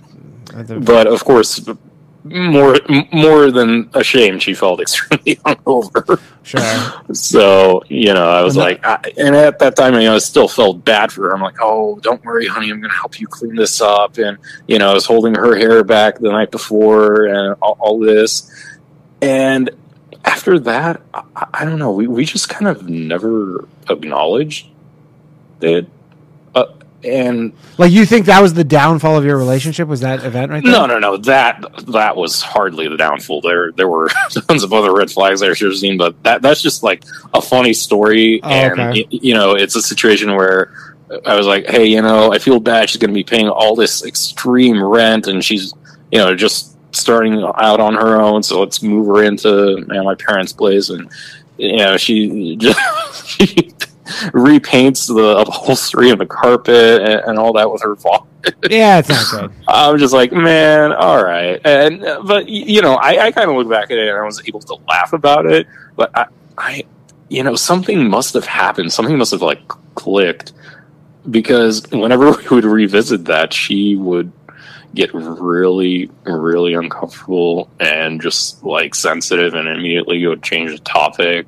And I was like, I'm laughing about it. Yeah, she didn't find it too funny. You know, I was able to laugh about it. You know, I was being a tight-ass about it. I'm like, you know, it's unfortunate, but, hey, shit happens. Yeah, for sure. But, you know, and then, yeah, like I said, a few months ago, she said, hey, you know, this isn't working out. And I'm like, okay. So, you know, long story short, we ended it there. Yeah, needless to say, yeah, it was a really crappy few months after that. Yeah, but whatever. You know, things are looking up now. So yeah, honestly, just go enjoy it. So you've never been single? No. And the funny thing is, I think back to, like, different times when I've, like, you know, had, like, classmates or just interacted with chicks in, like, different settings, and I am so oblivious to, like, signals that I remember distinctly freshman year, I had this one chick that we were, like, in some class together, and we met, like, outside of class to, you know, work on some stuff. And thinking back now, I'm like, man, I am such a dumbass. She grabbed the phone out of my hand before I even got it out of my pants to put her number in. Like, yeah. she was clearly interested in... I mean, whatever. You're fucking in your 20s. You have a lot of time to make up for all that shit. No, of course. Yeah. I mean, and at that time, I was with, you know... Yeah, exactly. And you were with her. I was like, you know, I was... want to see, you know, maybe this will turn out into one of those, you know, high school sweetheart stories. And yeah, well, whatever. That I know. Those are very rare. Yeah. All right, cool. Thanks for calling in, buddy. I appreciate it. Sorry, Kayako. Thank you. We got to wrap this up. All right, thanks. Bye. Take care. All right. I am a little lost. You know what? This week has been the most amount of episodes where I have been confused. Or most amount of stories where I go, I'm legitimately confused at a bunch of these. Hello, thanks for calling Low Value Mail. Danny, it's Alex from Texas. How you doing, pal? Man, good to hear you. Yeah, I just watched the Martin Shkreli podcast. Nice. What did you think? Yeah. So sorry I'm late. That shit was hilarious. Oh, it's all good. He's an interesting guy, huh? Honestly, dude, so misunderstood. You know what? Before getting into Trump, before getting conservative and all that back in 2016, dude, I love that guy. Yeah. I didn't really know him until he, you know, his whole scandal, and then I had all these things, you know, opinions of him, and I was like, yeah, they're just all just He was my first insight into fake news, because I read this article about how he was price gouging that drug. Yeah. And then I read the other article that was like, listen, this shit was going out of business. And I didn't read an article, actually. Excuse me. I saw him talking about it. He was like, this drug's going out of business. These 2,000 people aren't going to get it. And anyone who wants it gets it for $1 if they call my phone number, email the company. Yeah, he straight up. I don't even think it was $1. First insight into fake news and being like, dude, these people are full of shit. They are full of shit. I mean, yeah, he was cool. He was a very, very interesting guy. And dude, funny, I love the podcast. Anyways, my story will be quick. It's very juvenile compared to the other people who've been on. So yeah, whatever. Good deed gone unpunished or whatever. Yeah. Dude, I was in 8th grade. And somebody was talking about karma in class. And I went to some hippie charter school, right? Okay. So they were telling us about karma and, like, Eastern religions. And it's the first time I heard of it. I grew up, like, a very Christian. I'm a Greek Orthodox myself. So, okay. You know, I never heard of this shit. Yeah. And they're talking to us about, you know, karma. And then I go home, go to bed. I see this spider, like, on the wall while I'm going to bed. This is a 30-second story, Danny. I saw the spider, and I was like, you know what? Instead of killing the spider with my bare hand, like every Greek man should, fucking squashing it, you know, wiping it on my pants and going to bed like I was raised, I let him live. And I was like, you know what? Maybe I'll get some good karma. I'll get some karmic justice tomorrow. lo and behold, Danny, I wake up, I got a spider bite the size of a fucking golf ball in my fucking face. And that is the first time I ever heard of that shit and the last time. I don't believe in good... Yeah, nice guys finish last. Shout out to your last caller. Nice guys do finish last, and bad boys don't get bit on the goddamn face by a spider. Exactly. No spider bites on the face for the guys who kill the bug with their hand like I was taught from a young age. Yeah, although bugs, I'm more of a napkin guy. I wouldn't wipe it on my hand. No. You got to kill it, Danny, with your bare hand, and then, you know, if you're feeling spicy, you eat it. Yeah, right? I'm not that spicy. Yeah, I think that's a good idea, though, because that'll set a tone for all the other spiders around. They're just, exactly. They're fucking, like, hey, see how he did that? Kills with his bare hand. He doesn't need a shoe. Yes, that doesn't fuck around. Well, that was it for me. Story, I swear to God, though, I tell that story all the time. I do not believe in karma ever since then. 8th grade, I was 13 years old. Yeah. Yeah. I mean, I don't know if karma, I don't know if I necessarily believe in it. I just sometimes feel like, you know, you can do some good things, but, you know, you don't want to be doing all good things. You got to get yours. You know, my good deed was letting that spider live, Danny. He bit me on my fucking face. Yeah, I know. Well, that's what the problem is. Like with the homeless thing, it makes you cynical because you're like, well, then I'm never going to. But, you know, sometimes maybe that spider. Well, no, the spider scenario. You give a homeless kill all the spiders. True story, living in Los Angeles for 10 years before I moved to Texas. I went to UCLA. Yeah. You give a homeless guy $5. What is he gonna do? He's gonna buy a 40 and jerk off in the Starbucks bathroom. And yeah, but that's what I do. But if that's what makes him happy, you know. Yes.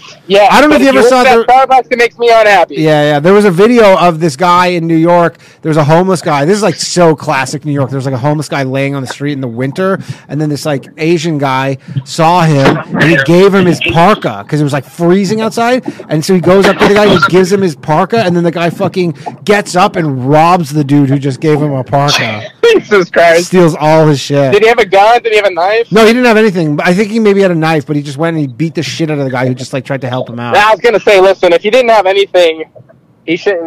This guy's kind of a pussy. But you know what?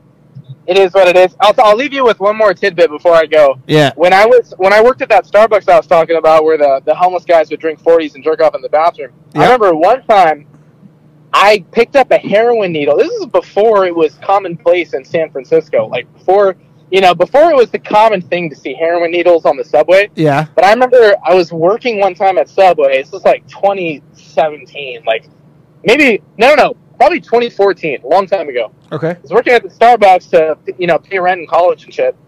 I remember working one late night, dude. There was a heroin needle. I had to pick it up with a Starbucks cup and put the lid on it so I didn't stab myself. That's so fucked. Yeah, it's been a cesspool forever. So No good deed goes unpunished. You guys need to kill the spiders. You guys need to, beat up the homeless people. Like, obviously, you're giving good advice here, Danny. Beat up the homeless people. Beat up the homeless people. Kill the spiders.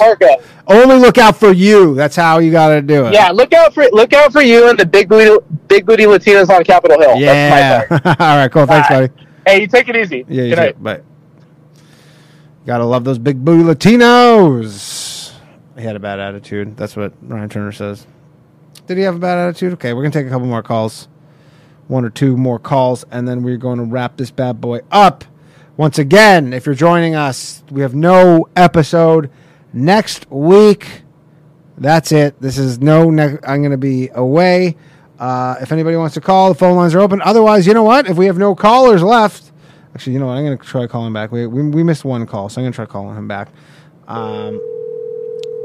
It's Latinx. I want to see if we can get... Oh, no, we got to hang up. Okay, so he didn't mean to call. I called someone, and they hung up. All right. If anybody wants to call in. Otherwise, I'm going to read an email. Let me check the Patreon. Let me just see if anybody wants to call in. All right, well, it's a first. Nobody wants to call in. We're going to read this email, and then we're going to wrap this back. Oh, no. Hello? Oh, no, now we got a call. Weird how that works. Hello, thanks for calling Low Value Mail. Hello. Hey, yo, what's up? Hey, I got a couple things I'm to get out of here. So, all right. There's no good deed thing that goes unpunished. In my last relationship, when I broke up with my ex or whatever, and promised to take care of her and whatever, I was trying to be a nice guy in that situation. Give her some extra money so she could go back to school, whatever. And then I'm just kind of getting fucked over in the whole thing, right? I mean, just got drugged through family court and just got destroyed financially. Yeah. And I know a couple of weeks ago you were talking to a guy who got prenups and all that kind of stuff. Hey, sorry. Before I cut you off, can you just? I don't know if you're like speaking in a hands free, but it's kind of hard to hear you. Well, I'm driving right now. Oh, you're driving. Okay. That's cool. I'll turn you up. All right. Continue. So I know a couple of weeks ago you were talking about prenups and like all that kind of situation, and like whether you do it or not, how to go about it. Yeah. And in my current relationship, I just put my foot down and like had that attitude of fuck you, but it's good for me, and that's it's tough thing to do, but you can't. I mean, especially like in Canada here, family law is like really prejudicial against guys, right? I think it's the same way in the States. Okay. So it's tough to tell your chick that you're around. Can you move the mic away from your mouth? You're just like, it's so jumbled. I can barely understand what you're saying. Yeah, I'll call you back next time, man. I can't. I'm on the road. Oh, sorry. I can't understand you. All right. That's all good, buddy. All right, we'll get you another time. Sorry, man. Yeah. All right. Well, that would probably. Someone was like, I was talking to someone today, and they're like, "Do you have a screener?" And I go, "No, I don't have a screener." And then they go, and I'm like, "Well, what do I even need a call screener for? What's the point?" I guess that would be the one point of having a call screener. It's just a straight quality thing. All right, we got a call here.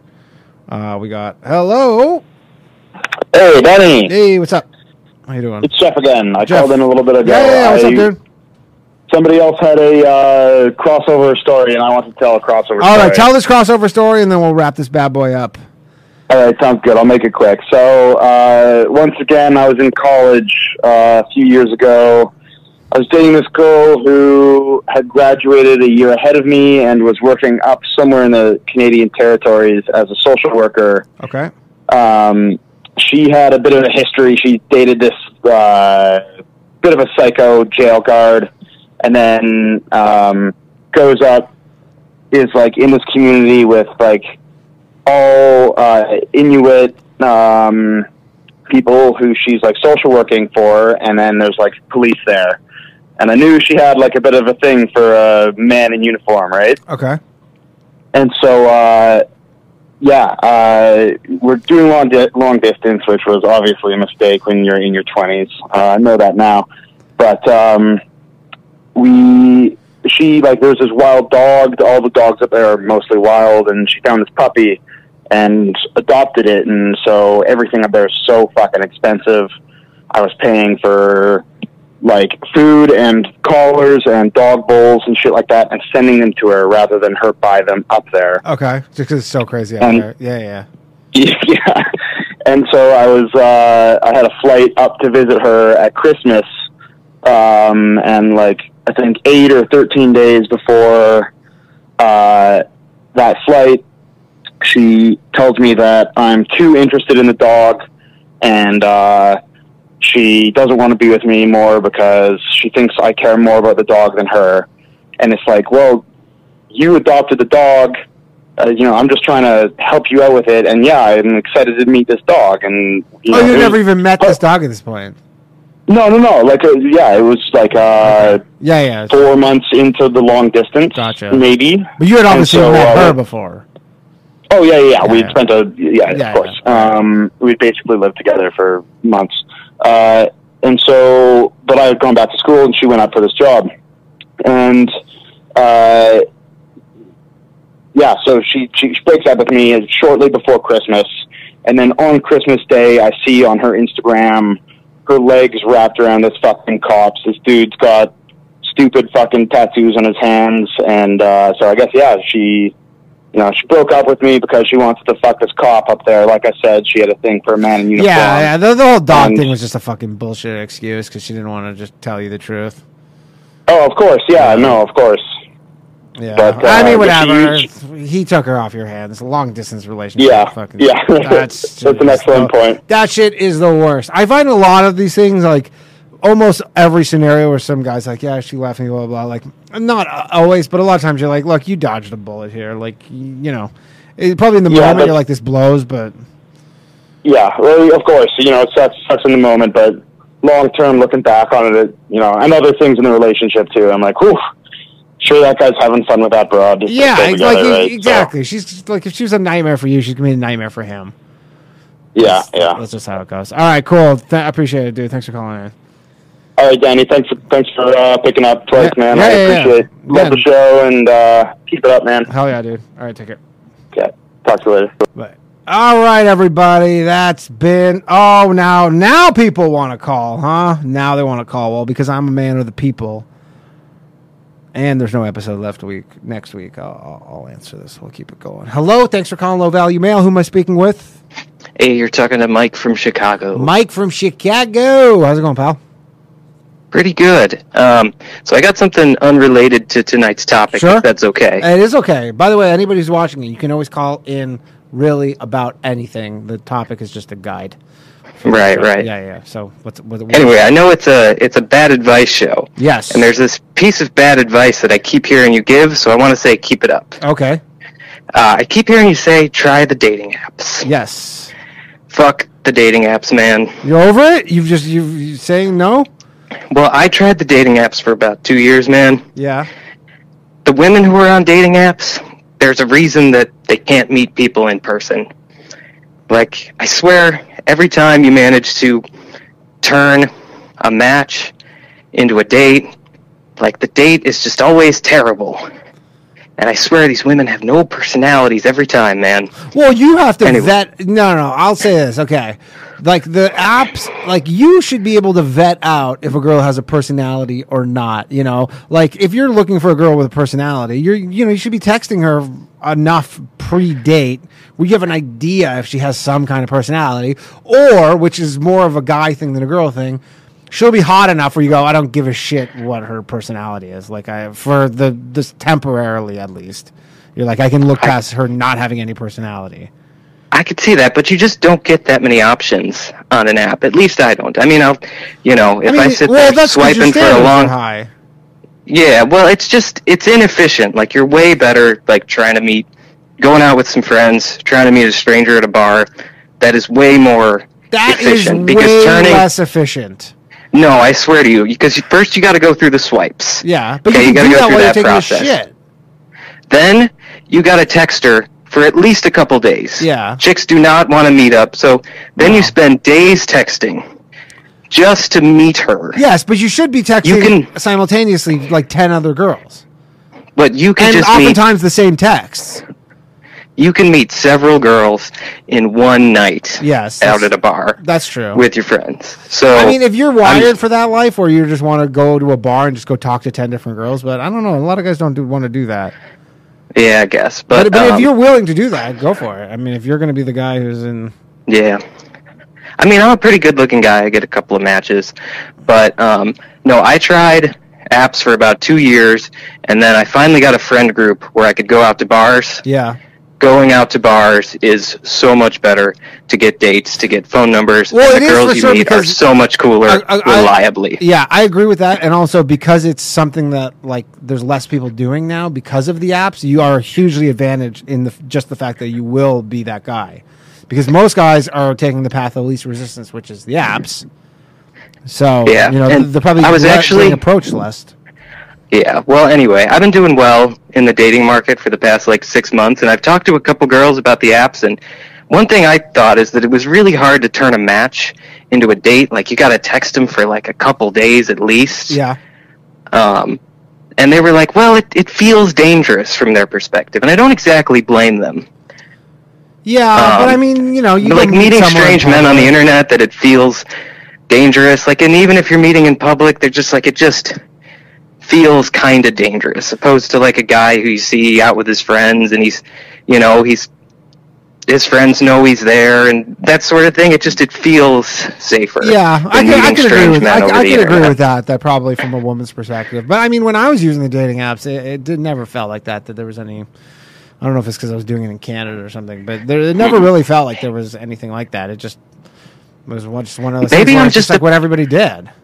Yeah, well, maybe I'm a bad texter or something like that. I really don't like texting. I will say, but comedians have a big advantage in just, if you're really funny in the apps, that goes a long way. Like, in the texting and stuff, if you're just really funny and just focusing on that and nothing else, it really does go a long way. Yeah, well, I don't know. I had a tough time turning matches into dates, too. There's nothing wrong with doing what works for you, though. You're like, if you're saying that that was the thing that was more, up your alley, then do that. There's nothing wrong with that. Yeah. Well, but some people, some person might not be like an extrovert, and they have no, they're not going to be going to talk to 10 women. Yeah. So. Well, I'm just saying I've been way successful since I deleted the apps and found some friends who go out to bars. All right. So, well, that's a good piece of advice. I guess for people who it's not working out for you on the apps. Yeah. This is good advice, not bad advice. Is delete those apps. Try to find some friends. Get off the apps. Yeah. Go out. Like, just offer to buy women drinks. If you're kind of shy, ask the bartender, like, hey, tell that girl I bought her a drink. That's a good move. Yeah. Get a couple moves for approaching women, And I would say get a couple of those under your belt. Not a bad idea. Yeah. Yeah. You know what is kind of intimidating is just like the, hey, I'm Mike, can I buy you a drink? Yeah. That's a little intimidating, but that's one I can pull off these days. Yeah, exactly. Whatever. I had to build up to that one, though. Yes, exactly. Exactly. All right, cool. Thanks, buddy. I got to wrap this back up. You have a nice night. Appreciate you calling in. All right, bye. Yeah, you have a nice night. Okay, guys, that's been the show. That has been the show. Unless someone calls in the next, 30 seconds. That has been the show. I appreciate you all. God damn it! But you know what? I know who this is, and I owe her one. And we haven't had a female caller, if I'm right, who this is. So we will pick up special guest. Hello, thanks for calling. Hey! Hi, China, right? Yeah, what's up, Danny? I was going to end the show, but then I saw you were calling. I assumed it was you. And then the last time we tried to call, but you couldn't get through. So you were going to be the last call officially of the night. How are you doing? Well, I hope you enjoy your time off. I will. We're going on a trip. It would be less, or it would be more fun if our dog wasn't disabled, but we'll deal with it. Are you still taking him? No, he was never coming. We have someone taking care of him. My girlfriend's mother is taking care of him, but it just sucks that he's injured the day before he. Yeah. Well, I don't want to be dark, but after he passes, you'll get a new puppy. I know. I actually was saying last night that, and we'll name because his name's Connor, and then we'll just name the next one Connor the second. I like it. Anyway, so, what's up, I was good. I got a good story for this. Nice. Send us home.